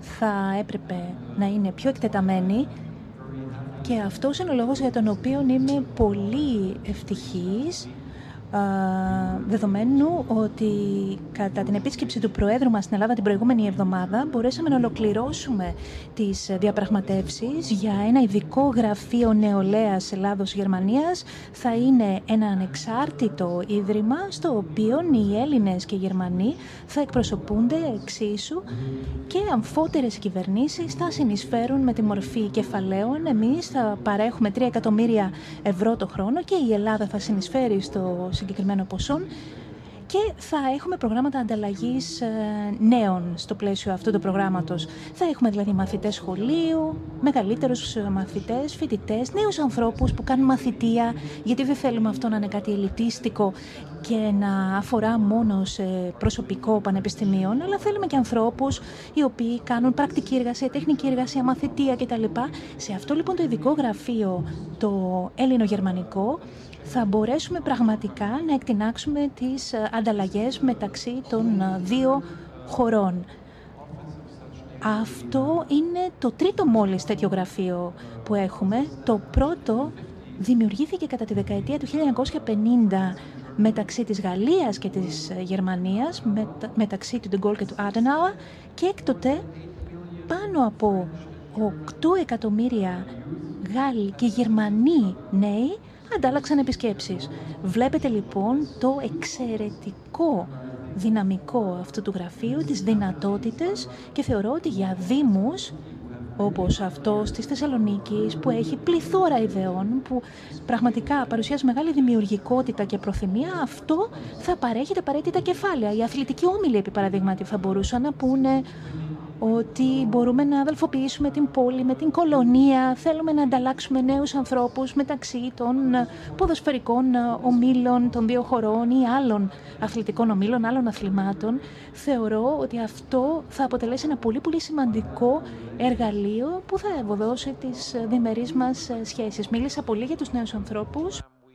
Μπορώ να σας πω και για ένα πρόγραμμα το οποίο υπάρχει μεταξύ των ε, Υπουργείων ε, Ερεύνης. Έχουμε 20 ομάδες περίπου νεαρών Ελλήνων και Γερμανών ερευνητών οι οποίοι από κοινού ετήθηκαν για ερευνητικά προγράμματα, project και αμφότερες οι κυβερνήσεις μας βοηθούν αυτούς τους ανθρώπους να επιτύχουν την ε, επιδίωξή τους αυτή. Μπορώ να μιλήσω για γιατρούς που από κοινού μάχονται κατά του καρκίνου. Θέλουμε να υπάρξει ένα κέντρο ε, αντίστοιχο για τη θεραπεία του καρκίνου εδώ στην Αθήνα. Έχουμε ένα τέτοιο στην Χαϊδελβέργη και ο στόχος πίσω από αυτό είναι να μπορέσουμε να συνενώσουμε τους γιατρούς και τους ερευνητές. Και μόνο δια της συνεργασίας αυτών των ανθρώπων μπορούμε να αυξήσουμε το προσδόκιμο επιβίωσης ενός καρκινοπαθούς ασθενούς κατά 20 χρόνια. Μόνο με αυτή τη συνεργασία και αυτό θα προσπαθήσουμε να κάνουμε από κοινού στην Αθήνα. Αυτά είναι τρία παραδείγματα. ακούγοντας την τοποθέτησή σας ε, και απαντώντας βέβαιως στο κομμάτι της εκπαίδευσης και βλέπουμε εδώ πέρα πώς δημιουργείται έτσι ούτως ή άλλως, όπως είναι μια πολύ μεγάλη ομπρέλα κάτω από την εκπαίδευση και μέσω της επιμόρφωσης, να υπάρξουν συνεργασίες, συνέργειες και ε, εξέλιξη, εφόσον μεσολαβεί γνώση σε όλα τα πεδία. Ωστόσο, έχουμε δεχθεί ε, και κάποια μηνύματα τα οποία αναφέρονται στην πολιτισμική, ε, αν θέλετε, κατάσταση και εικόνα των δύο χωρών. Πριν έρθω στο, στο μήνυμα που μας έχει έρθει από φίλο ή φίλη, Αναφερθήκατε μεταξύ άλλων και στο πρόγραμμα που αφορά στην υγεία. Το μυαλό μου λοιπόν παράλληλα έτρεξε και σε ένα άλλο πεδίο, εντελώς διαφορετικό, αλλά έχει να κάνει με τους Έλληνες γιατρούς που βρίσκονται στη Γερμανία, που μεταναστεύουν στη Γερμανία. Ούτως ή άλλως παραδοσιακά οι Έλληνες ένα πολύ μεγάλο ποσοστό Ελλήνων ε, μετανάστευσε και το πρώτο μεγάλο κύμα έχει καταγραφεί ιστορικά στη Γερμανία. Τα τελευταία χρόνια ζούμε το δεύτερο μεγαλύτερο κύμα μετανάστευσης Ελλήνων επίσης προς τη Γερμανία, ειδικά προς τις επιστήμες και ειδικά προς την ιατρική. Ξέρουμε ότι ανοίγουν θέσεις για Έλληνες γιατρούς σε νοσοκομεία. Εδώ πέρα, ε, πριν ζητήσω το σχόλιο σας, γιατί εδώ μιλάμε και για μία, αν θέλετε, ανταλλαγή ε, πολιτισμικών στοιχείων, η οποία είναι αναπόφευκτη, άρα δημιουργεί ένα, ένα δικό της έτσι, DNA, γιατί φέρνει καινούρια και μεταφέρει καινούρια στοιχεία. Θέλω, κύριε Δήμαρχε, και τη δική σας τοποθέτηση, καθώς η Θεσσαλονίκη είναι μία πόλη που αν η Αθήνα πονάει μία φορά, η Θεσσαλονίκη πονάει διπλά. Θέλω να πω ότι φεύγουν νέοι, φεύγουν νέοι επιστήμονες. Είναι το γνωστό τέλος πάντων brain drain που ε, έφτασε πια μάλιστα πολλοί κόσμος να λέει ότι έχει πολυσυζητηθεί κιόλας στη δημόσια συζήτηση ακριβώς επειδή το ακούσαμε, το συζητήσαμε, το επαναφέραμε. Ε, είτε μας ε, έχει, αν θέλετε, μπουκώσει ως θέμα, δεν σημαίνει ότι έχει σταματήσει. Ξακολουθεί και υπάρχει. Φεύγει κόσμος, φεύγει πολύ νέος κόσμος. Ε, κοιτάξτε, το ότι φεύγει κόσμος δεν είναι πρώτη φορά που σημαίνει. Αρχές του 20ου αιώνα τα μεγάλα κύματα φύγανε Αυστραλία, Καναδά, Αμερική κλπ. Ε, μετά μην ξεχνάτε και τις ανταλλαγές των πληθυσμών που γίνανε με τη Μικρασία. Το επόμενο πολύ μεγάλο κύμα φύγης ήταν ε, αρχές της δεκαετίας του 60. Πήγαν πάρα πολλοί νέοι, φύγανε κυρίως στη Γερμανία και φυσικά και στον Καναδά. Ε, αυτό που θέλω να σας πω όμως είναι το εξής. Τι πολιτική έχουμε για να κρατήσουμε τους νέους στην Ελλάδα; Θα σας πω ένα παράδειγμα. Εμείς κάναμε ένα δημοτικό ιατρείο, το οποίο είναι το πρώτο στάδιο, κάποιος το πονάει η κοιλιά, κάπου πρέπει να πάει. Δεν θα πάει στο νοσοκομείο να πασχαλεί στο νοσοκομείο, θα πάει στο δημοτικό ιατρείο. Είναι σαν τα αγροτικά ιατρεία περίπου. Ε, ζητήσαμε, 20, ε, ε, είχαμε 25 γιατρούς, το οποίο λίγη η σύμβαση, και τώρα θέλω να ανανεώσουμε τις συμβάσεις αυτές ή να πάρουμε καινούριους. Από τους 25 που ζητήσαμε, στην αρχή μας είπαν θα πάρετε 19. Μετά μας είπαν θα πάρουμε 5. Δηλαδή, ε, δημοτικό ιατρείο με 5 γιατρούς, καλύτερα ας μην είναι.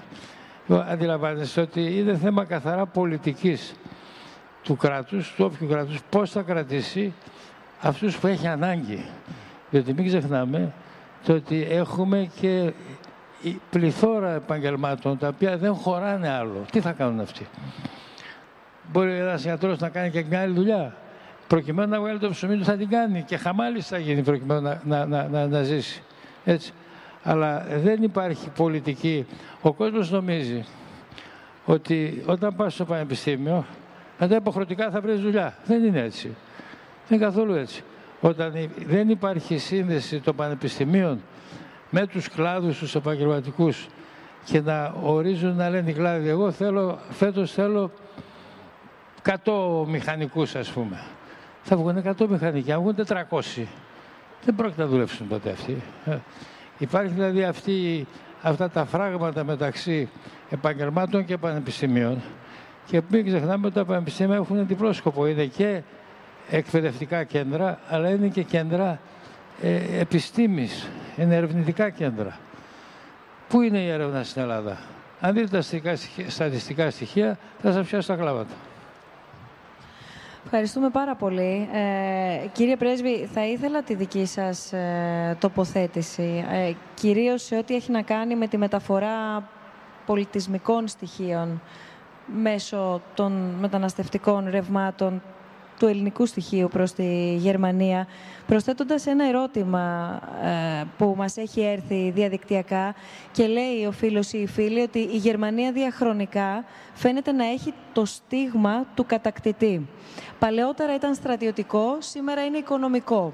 Στο πολιτισμικό κομμάτι, όπου είναι μια χώρα ενδυνάμει πανίσχυρη, γιατί συμπεριφέρεται με φόβο; Γιατί δηλαδή δεν ενισχύει την γερμανομάθεια, το να μαθαίνει δηλαδή, και τον πολιτισμό με μεγαλειώδη τρόπο, όπως οι Γάλλοι κάνουν με τη δική τους χώρα.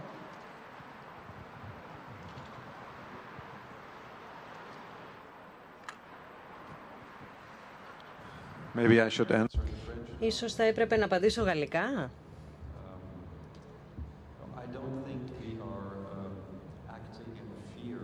Δεν νομίζω ότι δρούμε με φόβο.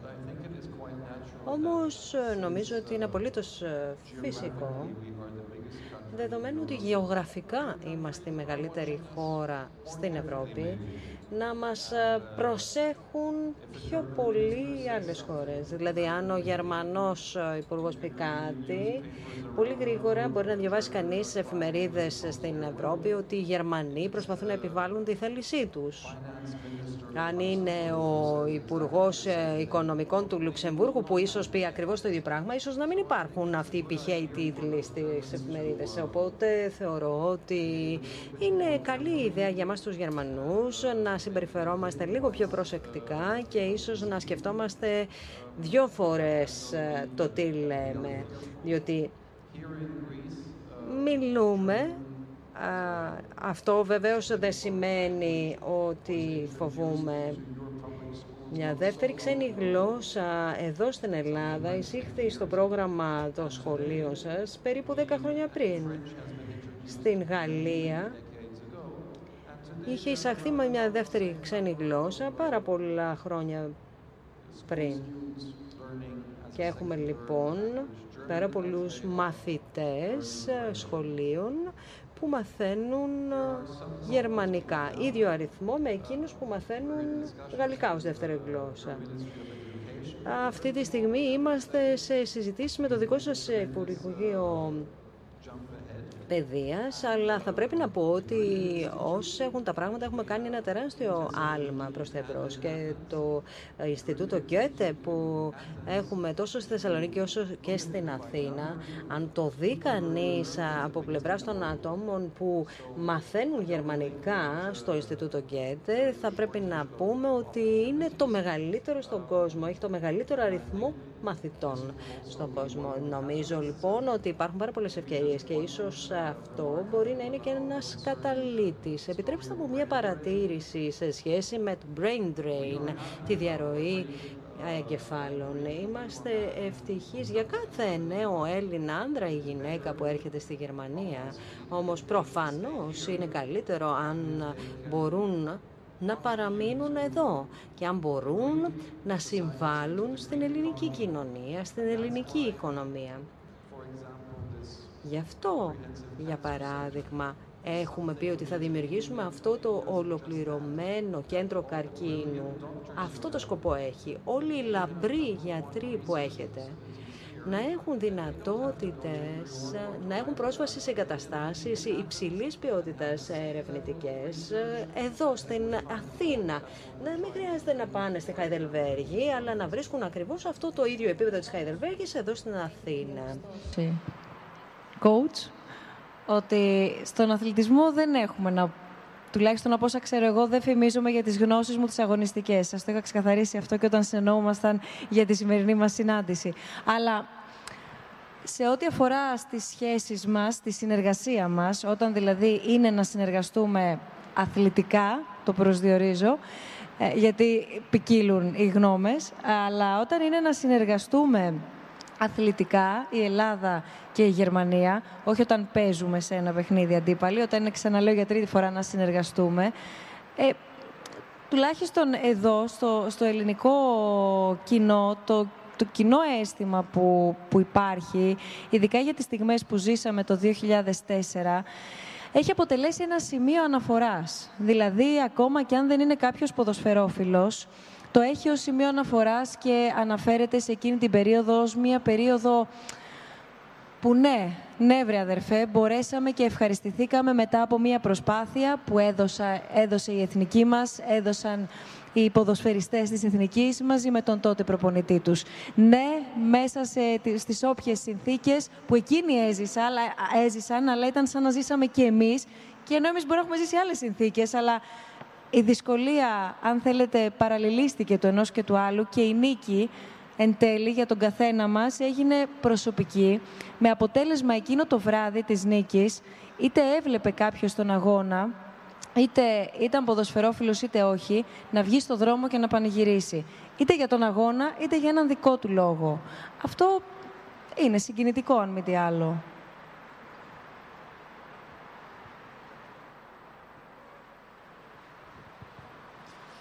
Yes, of course it was. Ναι, βέβαια, ήταν εξαιρετικά ο.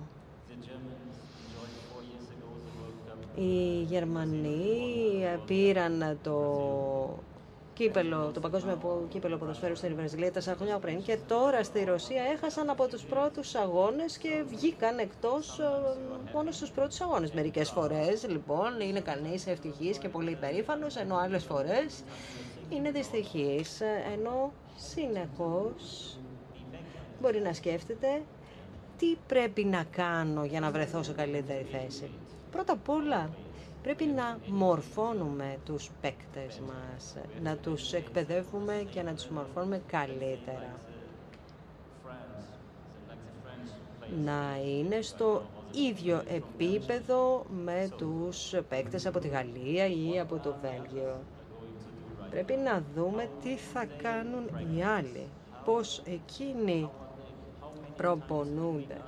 Πόσες φορές την εβδομάδα οι νέοι παίκτες ε, κάνουν προπόνηση στην Γαλλία, στο Βέλγιο. Ε, ποια είναι η συνεργασία μεταξύ των ποδοσφαιρικών ε, ομάδων και των σχολείων; Υπάρχουν πολλά πράγματα που μπορούμε να κάνουμε, αλλά πρώτα απ' όλα πρέπει να έχει κανείς αρκετά χρήματα για να παράσχει, να παράσχει καλύτερη εκπαίδευση, κατάρτιση κτλ. Αν δεν έχει χρήματα, εξαρτάται από το ταλέντο του κάθε παίκτη να εκπαιδευτεί και να ε, καταρτιστεί μόνος του. Δεν μπορεί να το κάνει ούτε η Ομοσπονδία ούτε η ομάδα. Ας δούμε όμως την Γερμανία. Σήμερα έχουμε 50 νέους παίκτες ηλικίας 16 έως 19 ετών οι οποίοι παίζουν στη γερμανική Bundesliga.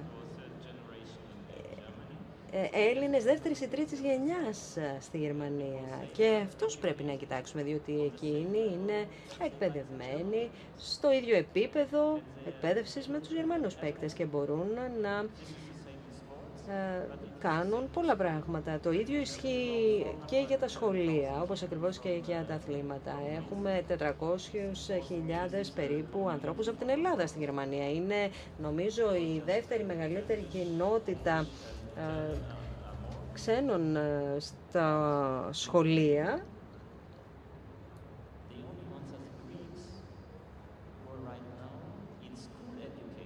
Μιλούμε για Έλληνες που ε, παρακολουθούν, φοιτούν στα σχολεία και είναι στο ίδιο επίπεδο με τους Γερμανούς συνομιλικούς τους και τα λοιπά και φοιτούν και στα πανεπιστήμια. Ε, και άρα μπορούμε να το κάνουμε αυτό με τους Έλληνες και θα πρέπει να συνεχίσουμε. Και τις τοποθετήσεις σας. Εδώ παρακαλώ πολύ στην πρώτη σειρά όταν μπορεί να έρθει το μικρόφωνο στον κύριο. Εγώ να πω μέχρι να σας ακούσουμε ότι νύχτωσε πια. Δεν τα είδαμε τα αστέρια όπως ήλπιζα βέβαια. Εντάξει, ε, δεν έχει νυχτώσει ε, τελείως. Αλλά κύριε Δήμαρχε, από Μίχλη και Συννεφιά κάτι ξέρετε καλύτερα στη Θεσσαλονίκη. Νομίζω δεν θα βγάλει αστέρια απόψε. Πώς βλέπετε τον ουρανό; Εγώ μια χαρά το βλέπω. Α, μια χαρά. Μπορεί και να βγάλει. Εντάξει, αστροφυσικός δεν είμαι. Με τη Θεσσαλονίκη σχέσεις έχω. Αστροφυσικός δεν είμαι. Αλλά τον επόμενο μήνα θα συζητήσουμε για τα αστέρια. Σας προσκαλούμε κιόλας και όλους σας προσκαλούμε, αν θέλετε, να, να συζητήσουμε για την αστρονομία. Να ακούσουμε για την αστρονομία στου στους διαλόγους. Α, ναι, ναι, ναι, ναι. Να ακούσουμε. Θα συζητήσουν όσοι ξέρουν, θα ακούσουμε όλοι οι υπόλοιποι γιατί τον επόμενο μήνα κλείνουμε και επίσημα ένα χρόνο. Κλείνει ένα χρόνο η πρωτοβουλία των διαλόγων. Αυτή η μηνιαία συνάντηση που έχουμε, μια πρωτοβουλία του Ιδρύματος Σταύρος Νιάρχος, που κάθε μήνα αναπτύσσουμε, όπως πολύ καλά γνωρίζετε, διάφορες θεματικές με προσκεκλημένους ομιλητές, με σκοπό, όπως λέγαμε και στην αρχή, να διεξαχθεί η συζήτηση και να ακουστούν και να διατυπωθούν γνώμες τονίζω και το επαναλαμβάνω εσκεμένα που δεν συμφωνούν απαραίτητα, γιατί πρέπει να σταματήσουμε να έχουμε αλλεργία με τη διαφωνία. Και επειδή έτσι κάναμε τα πρώτα μας βήματα ως διάλογοι το πρώτο έτος και σιγά σιγά γινόμαστε ενός, λέμε να αρχίσουμε να δοκιμάζουμε, να προσεγγίζουμε πέρα από διάφορες θεματικές και μια πολύ μεγάλη ποικιλία που ξέρετε πολύ καλά ότι αγγίζουμε και εναλλασσόμαστε και εναλλάσσουμε και εμείς και εκείνοι. Λέμε να αρχίσουμε να προσεγγίζουμε και τους ομιλητές, αντί δηλαδή να έρχονται εκείνοι σε εμάς. Τώρα εσείς ήρθατε. Θα μπορούσαμε να έχουμε έρθει στη Θεσσαλονίκη. Θα μπορούσαμε να έχουμε πάει στη Γερμανία δεν θα ήταν συζητήσεις στην Ελλάδα. Οπότε καλύτερα να έχουμε πάει όλοι μαζί στη Θεσσαλονίκη. Ναι, σωστά. Όμως τον άλλο μήνα που δεν θα έχουμε τέτοια θέματα να που είναι και ευαίσθητα να λύσουμε, θα πάμε μέχρι το πλανητάριο για να συζητήσουμε από εκεί. Είναι ο φυσικός χώρος. Δηλαδή, έχει δεν έχει αστέρια καταρχάς εκείνη τη βραδιά. Θα έχει σίγουρα ο μοναδικός θόλος της αίθουσας στο πλανητάριο. Μαζί βεβαίως με εξαιρετικούς ομιλητές που θα είναι μαζί μας. Θα είναι η, η, η Φιόρη Αναστασία Μεταλλινού, αστροφυσικός του Εθνικού Αστεροσκοπείου α, Αθηνών, η οποία μάλιστα είναι και καλλιτέχνης, είναι μονοδός. Και ταυτόχρονα είναι και επιστήμονας και καλλιτέχνης και κάνει και το εξής μαγικό. Κάνει βραδιές όπου τραγουδά για τα αστέρια στο αστεροσκοπείο. Δηλαδή, μιλάμε τώρα για, για πολύ ωραία πράγματα να ξαναέρθετε τον Νοέμβριο. Κύριε Δήμαρχε, σας βλέπω έτοιμο να έρθετε τον Νοέμβριο. Επίσης, θα είναι μαζί μας ο ξενοφών Μουσά, γιατί ο μηχανισμός των αντικειθήρων ήταν ένα σημείο αναφοράς στην ιστορία και την επιστήμη παγκοσμίως. Οπότε θα είναι μαζί μας ε, ο καθηγητής φυσικής ε, διαστήματος του Πανεπιστημίου Αθηνών, ο Δόκτωρ Μουσά, και επικεφαλής βεβαίως της μελέτης του μηχανισμού των αντικειθήρων. Θα είναι ο Θεσσαλονικιός Κωνσταντίνος Εμμανουηλίδης, αστροφυσικός, αστρονόμος ερασιτέχνης για την ακρίβεια, επί 18 παρακαλώ χρόνια, κυνηγός Σούπερνόβα. Πολλά υποσχόμενος τίτλος καταρχάς.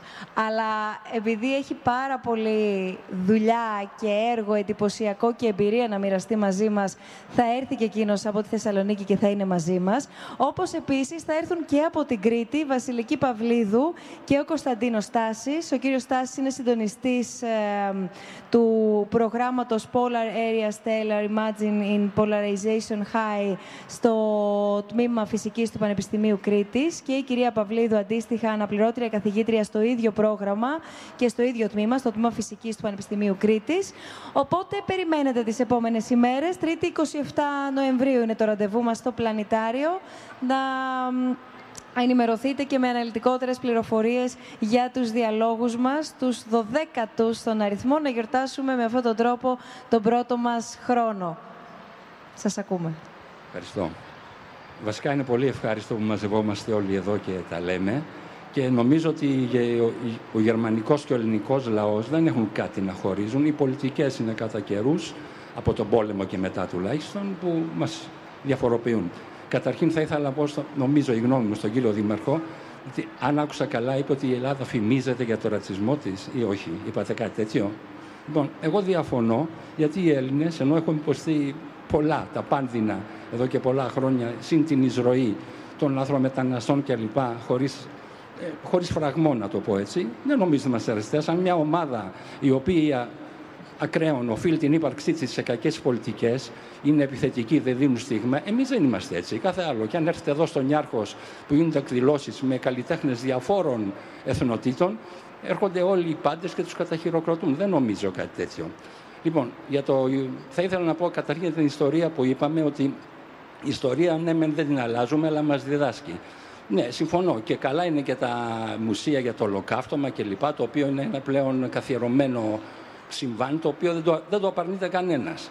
Αλλά με την ίδια ευαισθησία θα ήθελα η γερμανική κυβέρνηση και η Ευρωπαϊκή Ένωση να δει και το θέμα της Τουρκίας που διακατέχει παράνομα την Κύπρο εδώ και πάρα πολλά χρόνια ούτε καν τους νεκρούς δεν δίνουν πίσω του πολέμου και αυτή τη στιγμή η Τουρκία είναι στο τραπέζι των συνομιλιών και επιπλέον κάνει και πολιτική αυθαίρετη τόσο με τα πετρέλαια τόσο με, την, με μας κλπ.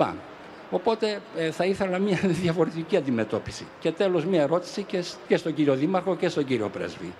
Ε, Ξέρετε, τώρα είμαστε σε ένα σημείο που υποτίθεται είμαστε υπό επιτροπή, αν δεν είμαστε, τέλος μνημονίου, μνημονίου κλπ. Αλλά υπάρχει η πολιτική των ε, ελλημάτων. Δηλαδή που η Ιταλία και αυτή αντιδρά. Εσείς, σαν άτομα, τι θα λέγατε στη γερμανική και στην ελληνική κυβέρνηση επί του προκειμένου; Πώς πρέπει από εδώ και μπρος να προχωρήσουμε; Γιατί αυτό είναι το, το ζητούμενο. Αν συνεχιστεί πάλι η λιτότητα και όλα αυτά και να λέμε εμείς εδώ ωραία λόγια, δεν πάμε πουθενά. Σας ευχαριστώ πολύ. Εμείς ευχαριστούμε πολύ. Σας ακούμε. Ε, να πω καταρχήν για το θέμα αυτό του ρατσισμού. Έχουμε ένα από τα μεγαλύτερα ποσοστά, στατιστικά αποδειγμένα, ποσοστά αντισημιτισμού καταρχήν ε, στην Ευρώπη και επίσης έχουμε και ψηλό ποσοστό ρατσισμού. Τώρα, αυτά αντιλαμβάνεστε ότι δεν είναι και τόσο εύκολες έννοιες. Έτσι. Ε, αλλά το Μουσείο του Ολοκαυτώματος έχει κυρίως ένα εκπαιδευτικό ρόλο. Και ο εκπαιδευτικός ρόλος είναι ε, καταρχήν να μάθουν τα παιδιά ποτέ ξανά και το δεύτερο είναι να αρχίσουμε να αντιλαμβανόμαστε και να δεχόμαστε τη διαφορετικότητα. Έτσι. Διότι τους, ε, ε, τέτοια παραδείγματα ολοκαυτωμάτων, αν διαβάσετε την ιστορία, υπάρχουν σε όλα τα μέρη του κόσμου. Οι Ισπανοί δεν ξεκληρίσανε τους μισούς εκεί στην Νότια Αμερική. Οι Εγγλέζοι δεν ξεκληρίσανε τους Ινδιάνους. Τι ήταν αυτά, ολοκαυτώματα δεν ήταν. Πόσοι μείναν. Αυτό όμως δεν πάει να πει ότι ε, πρέπει να το ξεχάσουμε. Έτσι. Και το μουσείο έχει αυτή ακριβώς τη λογική. Ποια ήταν η επίδραση της εβραϊκής κοινότητας στην ταυτότητα της πόλης για να δημιουργηθεί μια ταυτότητα. Γιατί τη λέγανε τη Θεσσαλονίκη Ιερουσαλήμ των Βαλκανίων; Υπήρχε κάποιος λόγος. Επέδρασε αυτή σημαντικά η παρουσία της εβραϊκής κοινότητας. Ε, αυτό είναι το ένα. Τώρα, όσο αφορά το άλλο που λέτε για τα τι να κάνουμε και τι να μην κάνουμε για, την, για αυτά, εμείς αυτή τη στιγμή πρέπει να το συνειδητοποιήσουμε το ότι δεν είναι τα λεφτά που θα μας σώσουν. Ε, η, αυτό που είναι απολύτως απαραίτητο είναι να γίνουν οι βασικές μεταρρυθμίσεις. Ε, δεν μπορεί το εκπαιδευτικό σύστημα κάθε που έρχεται ένας υπουργός να το αλλάζει. Δεν μπορεί να, να, να πληρώνεις προκαταβολή, μια εταιρεία να πληρώνει προκαταβολή το φόρο της επόμενης χρονιάς. Δεν γίνεται. Δεν γίνεται να πηγαίνει στο δικαστήριο και να κάνει δύο χρόνια να βγάλει την απόφαση. Ε, αν δεν αλλάξουν αυτά τα πράγματα, όλα τα λεφτά του κόσμου να πέσουν στη χώρα, δεν πρόκειται να, να, να δούμε καλύτερη κατάσταση. Καταλάβατε. Και επιπλέον πρέπει να γίνουν επενδύσεις. Διότι μόνο οι επενδύσεις θα φέρουν το κέρδος. Το κέρδος δεν είναι κακή λέξη. Το κέρδος έχουμε μάθει στην Ελλάδα να λέμε ότι είναι κακή λέξη. Το κέρδος θα φέρει, θα φέρει δουλειές. Εάν δεν δουλέψεις, δεν βγάζεις κέρδος. Εμείς ε, έχουμε φτάσει στο αυροχώρητο. Ένα εκατομμύριο ανέργους έχουμε στην Ελλάδα, αγαπητέ φίλοι. Ένα εκατομμύριο ανέργους, 100.000 θέσεις εργασίας το χρόνο να δημιουργούνται, θέλουμε 10 χρόνια να σηκώσουμε κεφάλι. Ε, είναι δύσκολα τα πράγματα, δεν είναι εύκολα. Ευχαριστούμε πολύ. Κύριε Πρέσβη, δεν ξέρω αν θέλετε να τοποθετηθείτε στα όσα έθεσε νωρίτερα ο, ο κύριος. No. Όχι. Όχι. Νομίζω ότι ο Δήμαρχος είναι ένας από τους ε, πλέον έμπειρους πολιτικούς στη χώρα και έδωσε την απάντηση βάσει της δικής του οπτικής. Ε, δεν εξαρτάται από μένα ή από τη γερμανική κυβέρνηση να πούμε στην ελληνική κυβέρνηση τι θα κάνει. Νομίζω ότι η ελληνική κυβέρνηση έχει αναλάβει μια σειρά υποχρεώσεων προς τους εταίρους της στο Eurogroup θεωρώ σημαντικό το ότι η κυβέρνηση σήμερα λέει ότι θέλει να τιμήσει αυτές τις υποχρεώσεις και είναι σημαντικό για την αξιοπιστία της κυβέρνησης και επίσης πιστεύω ότι είναι και σημαντικό για την μακρόχρονη ανάπτυξη της χώρας. Όμως συμφωνώ με τον Δήμαρχο ότι νομίζω ότι δεν θα πρέπει κανείς να εστιάζει υπερβολικά στις Βρυξέλλες, στο Βερολίνο, υπάρχουν τόσο λαμπρά μυαλά και πολύ επιτυχημένοι οικονομικοί παράγοντες, πολύ επιτυχημένοι Έλληνες επιχειρηματίες στο εξωτερικό. Νομίζω ότι θα πρέπει κανείς να τους εμπιστευτεί, να εμπιστευτεί τον εαυτό του, να τους ακούσει και οι προοπτικές θα είναι λαμπρές. Σας ευχαριστώ άλλη ερώτηση, τοποθέτηση που θα ήθελε κάποιος από εσάς να, να θέσει, να προσθέσει στη συζήτησή μας; Ναι, στην κυρία εδώ παρακαλώ. Μέχρι να έρθει το, το μικρόφωνο, έχει έρθει ένα άλλο μήνυμα μεταξύ άλλων ε, και για τον επιχειρηματικό τομέα επίσης έχουμε ερωτήματα. Ένα ερώτημα από τη φίλη, η οποία μας γράφει και το όνομά της, Νινέτα, και μας λέει ότι χρησιμοποιούνται οι λέξεις μετανάστες και brain drain.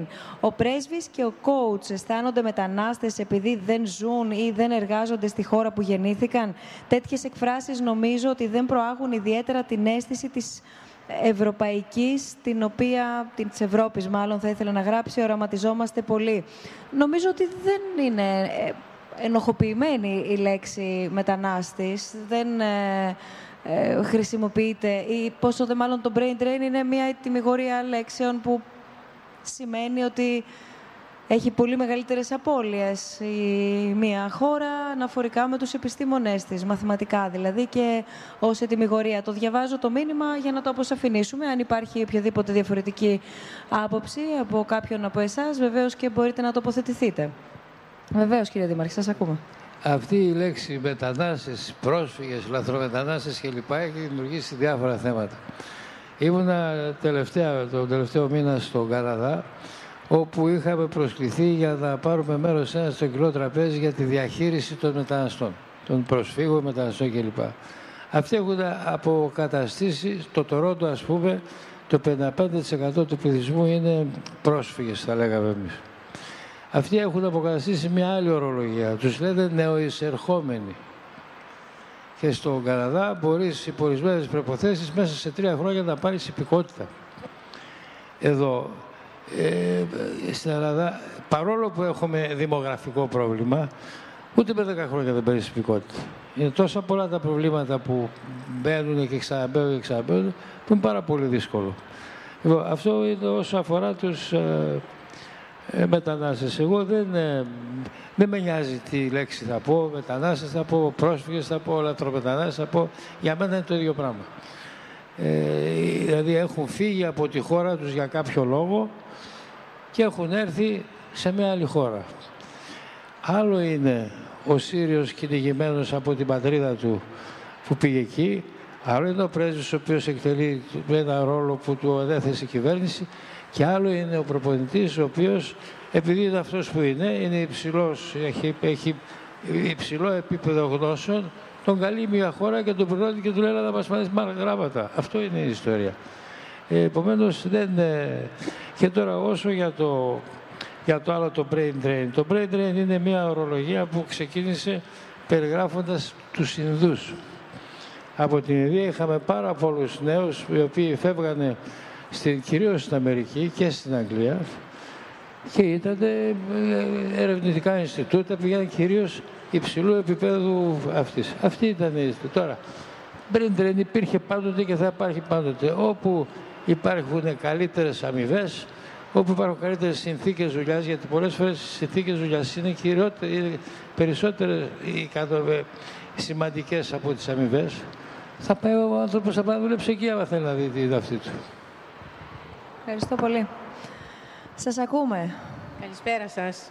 Θέλω να χαιρετήσω την κυρία του πάνελ, την κυρία Μπουσδούκου ε, και τους τρεις κυρίους. Ε, ήταν πάρα πολύ ενδιαφέροντα όσα ακούσαμε και πραγματικά πιστεύω στο τελευταίο που τοποθετήθηκε ο συνομιλητής μπροστά ότι δεν νομίζω ότι είμαστε ρατσιστές. Ε, υπάρχουν άνθρωποι που έχουν πάρα πολύ φόβο μέσα τους, φόβο και ανασφάλεια. Αυτό είναι που δημιουργεί όλη αυτή την κακή εικόνα ότι είμαστε ρατσιστές. Ε, δεν πρέπει. Είμαστε άνθρωποι όλοι, ίσοι, παντού, σε όλο τον κόσμο. Ε, ε, έχουμε πάρα πολλούς φίλους στη Γερμανία, Γερμανούς, που μας έχουν αγκαλιάσει πολύ περισσότερο από ότι συνέλληνες εδώ. Ε, τους έχουμε γνωρίσει από το 1988 στο Πύλι όταν κάναμε διακοπές και προχθές όχι προχθές, τον περασμένο Δεκέμβριο γιορτάσαμε 30 χρόνια φιλίας. Αυτό δεν είναι λίγο. Ε, έχουν έρθει, έχουμε πάει. Ε, είναι η οικογένεια Μίλλερ από το Aircraft του Düsseldorf, πάρα πολύ καλή μας φίλη. Και είμαστε πολύ χαρούμενοι που τους έχουμε στην οικογένειά μας. Ε, θέλω να πω ότι η φιλία είναι μεγάλη υπόθεση και ότι τις κακές σχέσεις μεταξύ πολιτών τις δημιουργούν, φαβάμε, οι λάθος ηγεσίες. Σας ευχαριστώ. Εμείς σας ευχαριστούμε. Ευχαριστούμε πολύ. Στη δεύτερη σειρά εδώ η κυρία, το μικρόφωνο.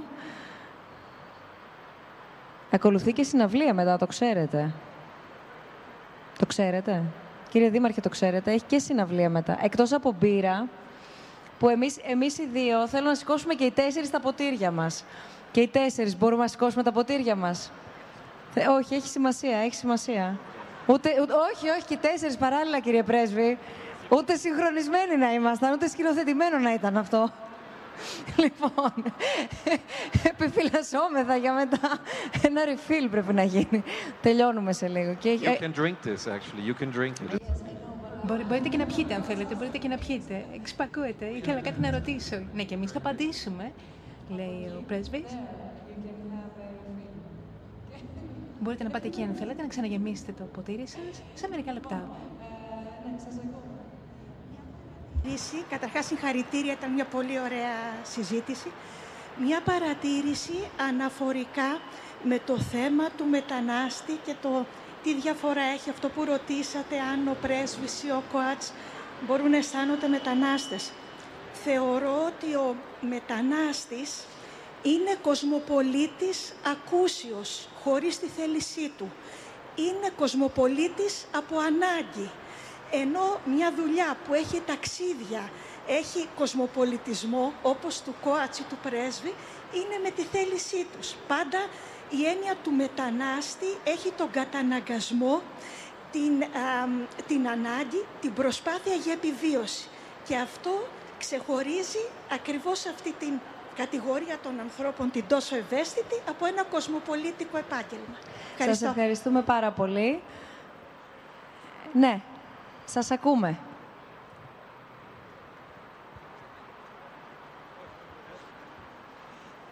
Είμαι ένα από τα παιδιά των Καλαβρίτων που διέφυγαν το εκτελεστικό απόσπασμα της Βέρμαχτ τη 13η Δεκεμβρίου 1943 που κατόπιν εντολής του διοικητού Καρλ Φον Λεσουίρ εδόθη η εντολή «Ισοπεδώστε τα Καλάβρητα». Έτσι εκάηκαν τα σπίτια όλα και εξετελέστησαν όλοι οι άνδρες από 13 έως 80 ετών.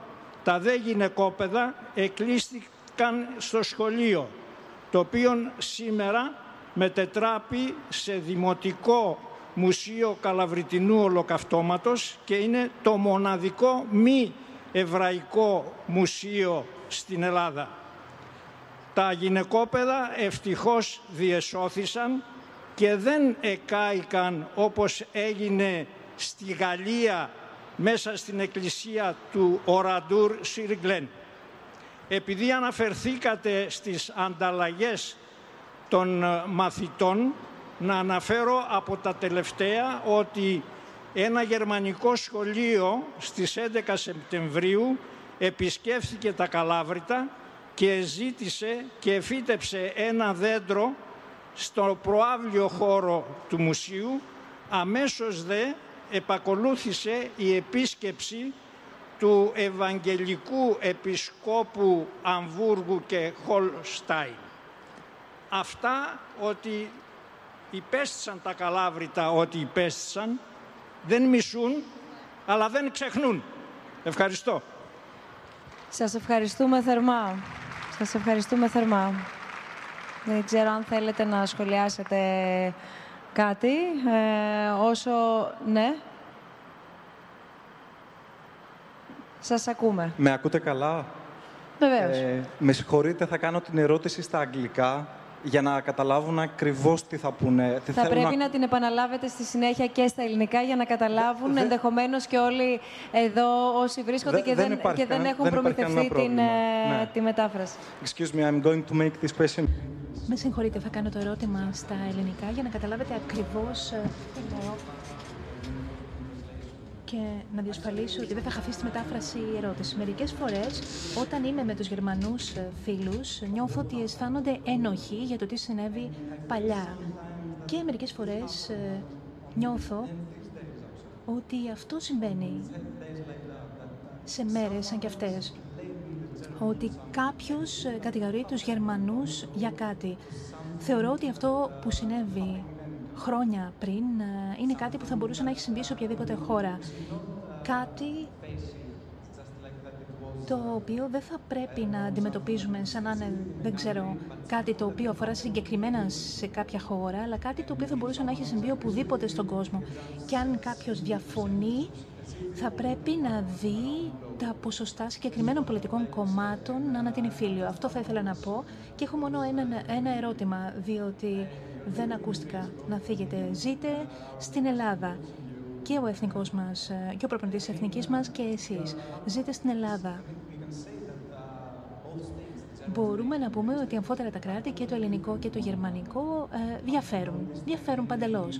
Εσείς έχετε παρατηρήσει κάποια συγκεκριμένη διαφορά όσον αφορά την νοοτροπία ε, που θα μπορούσε να εξηγεί κάτι; Συγκεκριμένα χαρακτηριστικά δηλαδή, τα οποία θα μπορούσαν να στοιχειοθετήσουν αυτή τη διαφορά. Σας ευχαριστώ.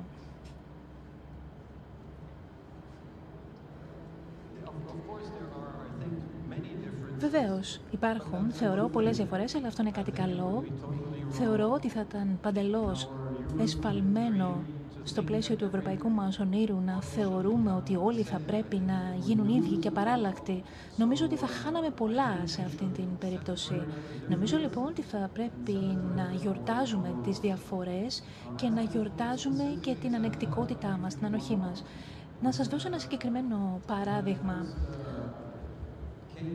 Όταν πρώτο ήρθα εδώ, πολύ καιρό πριν, κάθισα σε μια ταβέρνα, απογευματάκι, βραδάκι και ήταν κάποιοι άντρες που κάθονταν μαζί και μιλούσαν ο ένας τον άλλον. Εξεπλάγει λοιπόν και αναρωτήθηκα γιατί μαλώνουν αυτοί οι άνθρωποι. Τόσο όμορφα είναι εδώ, τόσο ευχάριστα, ουζάκι, παγωμένο υπάρχει, σκιά. Γιατί τσακώνονται αυτοί; Μιλούσαν δυνατά. Και το είπα σε κάτι Έλληνες φίλους αργότερα. Είπα σε έναν Έλληνα φίλο το περιστατικό και είπε: Όχι, δεν μαλώνανε. Απλά με πάθος υποστήριζαν αυτά που λέγανε και προκειμένου να δώσουν έμφαση, μιλούσαν πιο δυνατά, αλλά δεν ήταν προσβλητική η πρόθεση. Εδώ λοιπόν βλέπω ένα μικρό παράδειγμα διαφοράς πολιτισμικής. Αν πάει κανείς, για παράδειγμα, ε, σε ένα αντίστοιχο γερμανικό ταβερνάκι και μιλά πολύ δυνατά, ο κόσμος κατευθείαν θα, θα θεωρήσει ότι ο άνθρωπος αυτός τσακώνονται. Αυτές είναι λοιπόν μικρές διαφορές, αν θέλετε αλλά δεν το βλέπω αυτό σαν κάτι αρνητικό καθόλου. Θεωρώ ότι είναι κάτι το οποίο θα πρέπει να απολαμβάνει κανείς και να εκτιμά. Υπάρχουν αυτές οι διαφορές, υπάρχουν αυτές οι πολιτισμικές τάσεις που είναι διαφορετικές. And here is your... Ορίστε η μπύρα σας, ορίστε και δική σας μπύρα, ε, προπονητά. Πραγματικά. Θέλω να σας ευχαριστήσω πάρα πολύ για τη συζήτηση που είχαμε. Φυσικά θέλουμε να ευχαριστήσουμε πάρα πολύ όλους εσάς. Σήμερα γίναμε μια τεράστια παρέα και ελπίζουμε να συνεχίσουμε. Πώς είναι το όνομά σου; Δυνατά. Το όνομά σου; Θοδωρής. Θοδωρή να έρθεις και την επόμενη φορά. Εντάξει. Λοιπόν, ε, θα ανανεώσουμε το ραντεβού μας για την 3η, 27 Νοεμβρίου, στο Πλανητάριο. Θα μιλήσουμε για αστρονομία και θα ταξιδέψουμε στα άστρα. Και βεβαίως εδώ είμαστε, όπως μέχρι τώρα έχετε μάθει και εμείς έχουμε μάθει, κάθε μήνα στις συναντήσεις μας και στις συζητήσεις μας. Ακολουθεί συναυλία από γερμανικό και ελληνικό συγκρότημα αντίστοιχα. Ελπίζω να μην πω λάθος το όνομα μόνο. Το γερμανικό συγκρότημα ονομάζεται Bergvagabunden. Ε, σίγουρα, ε. Θα βγω και θα με γιουχάρουν. Α, yes. Είναι καλύτερα, καλύτερα όχι να, να μασάς και να μην μιλάς όπως ήταν μια διαφήμιση, καλύτερα να, να πίνεις. Την υγειά μας λοιπόν και το ελληνικό συγκρότημα Mais the Swing Band. Σας ευχαριστούμε πάρα πολύ. Καλή απόλαυση.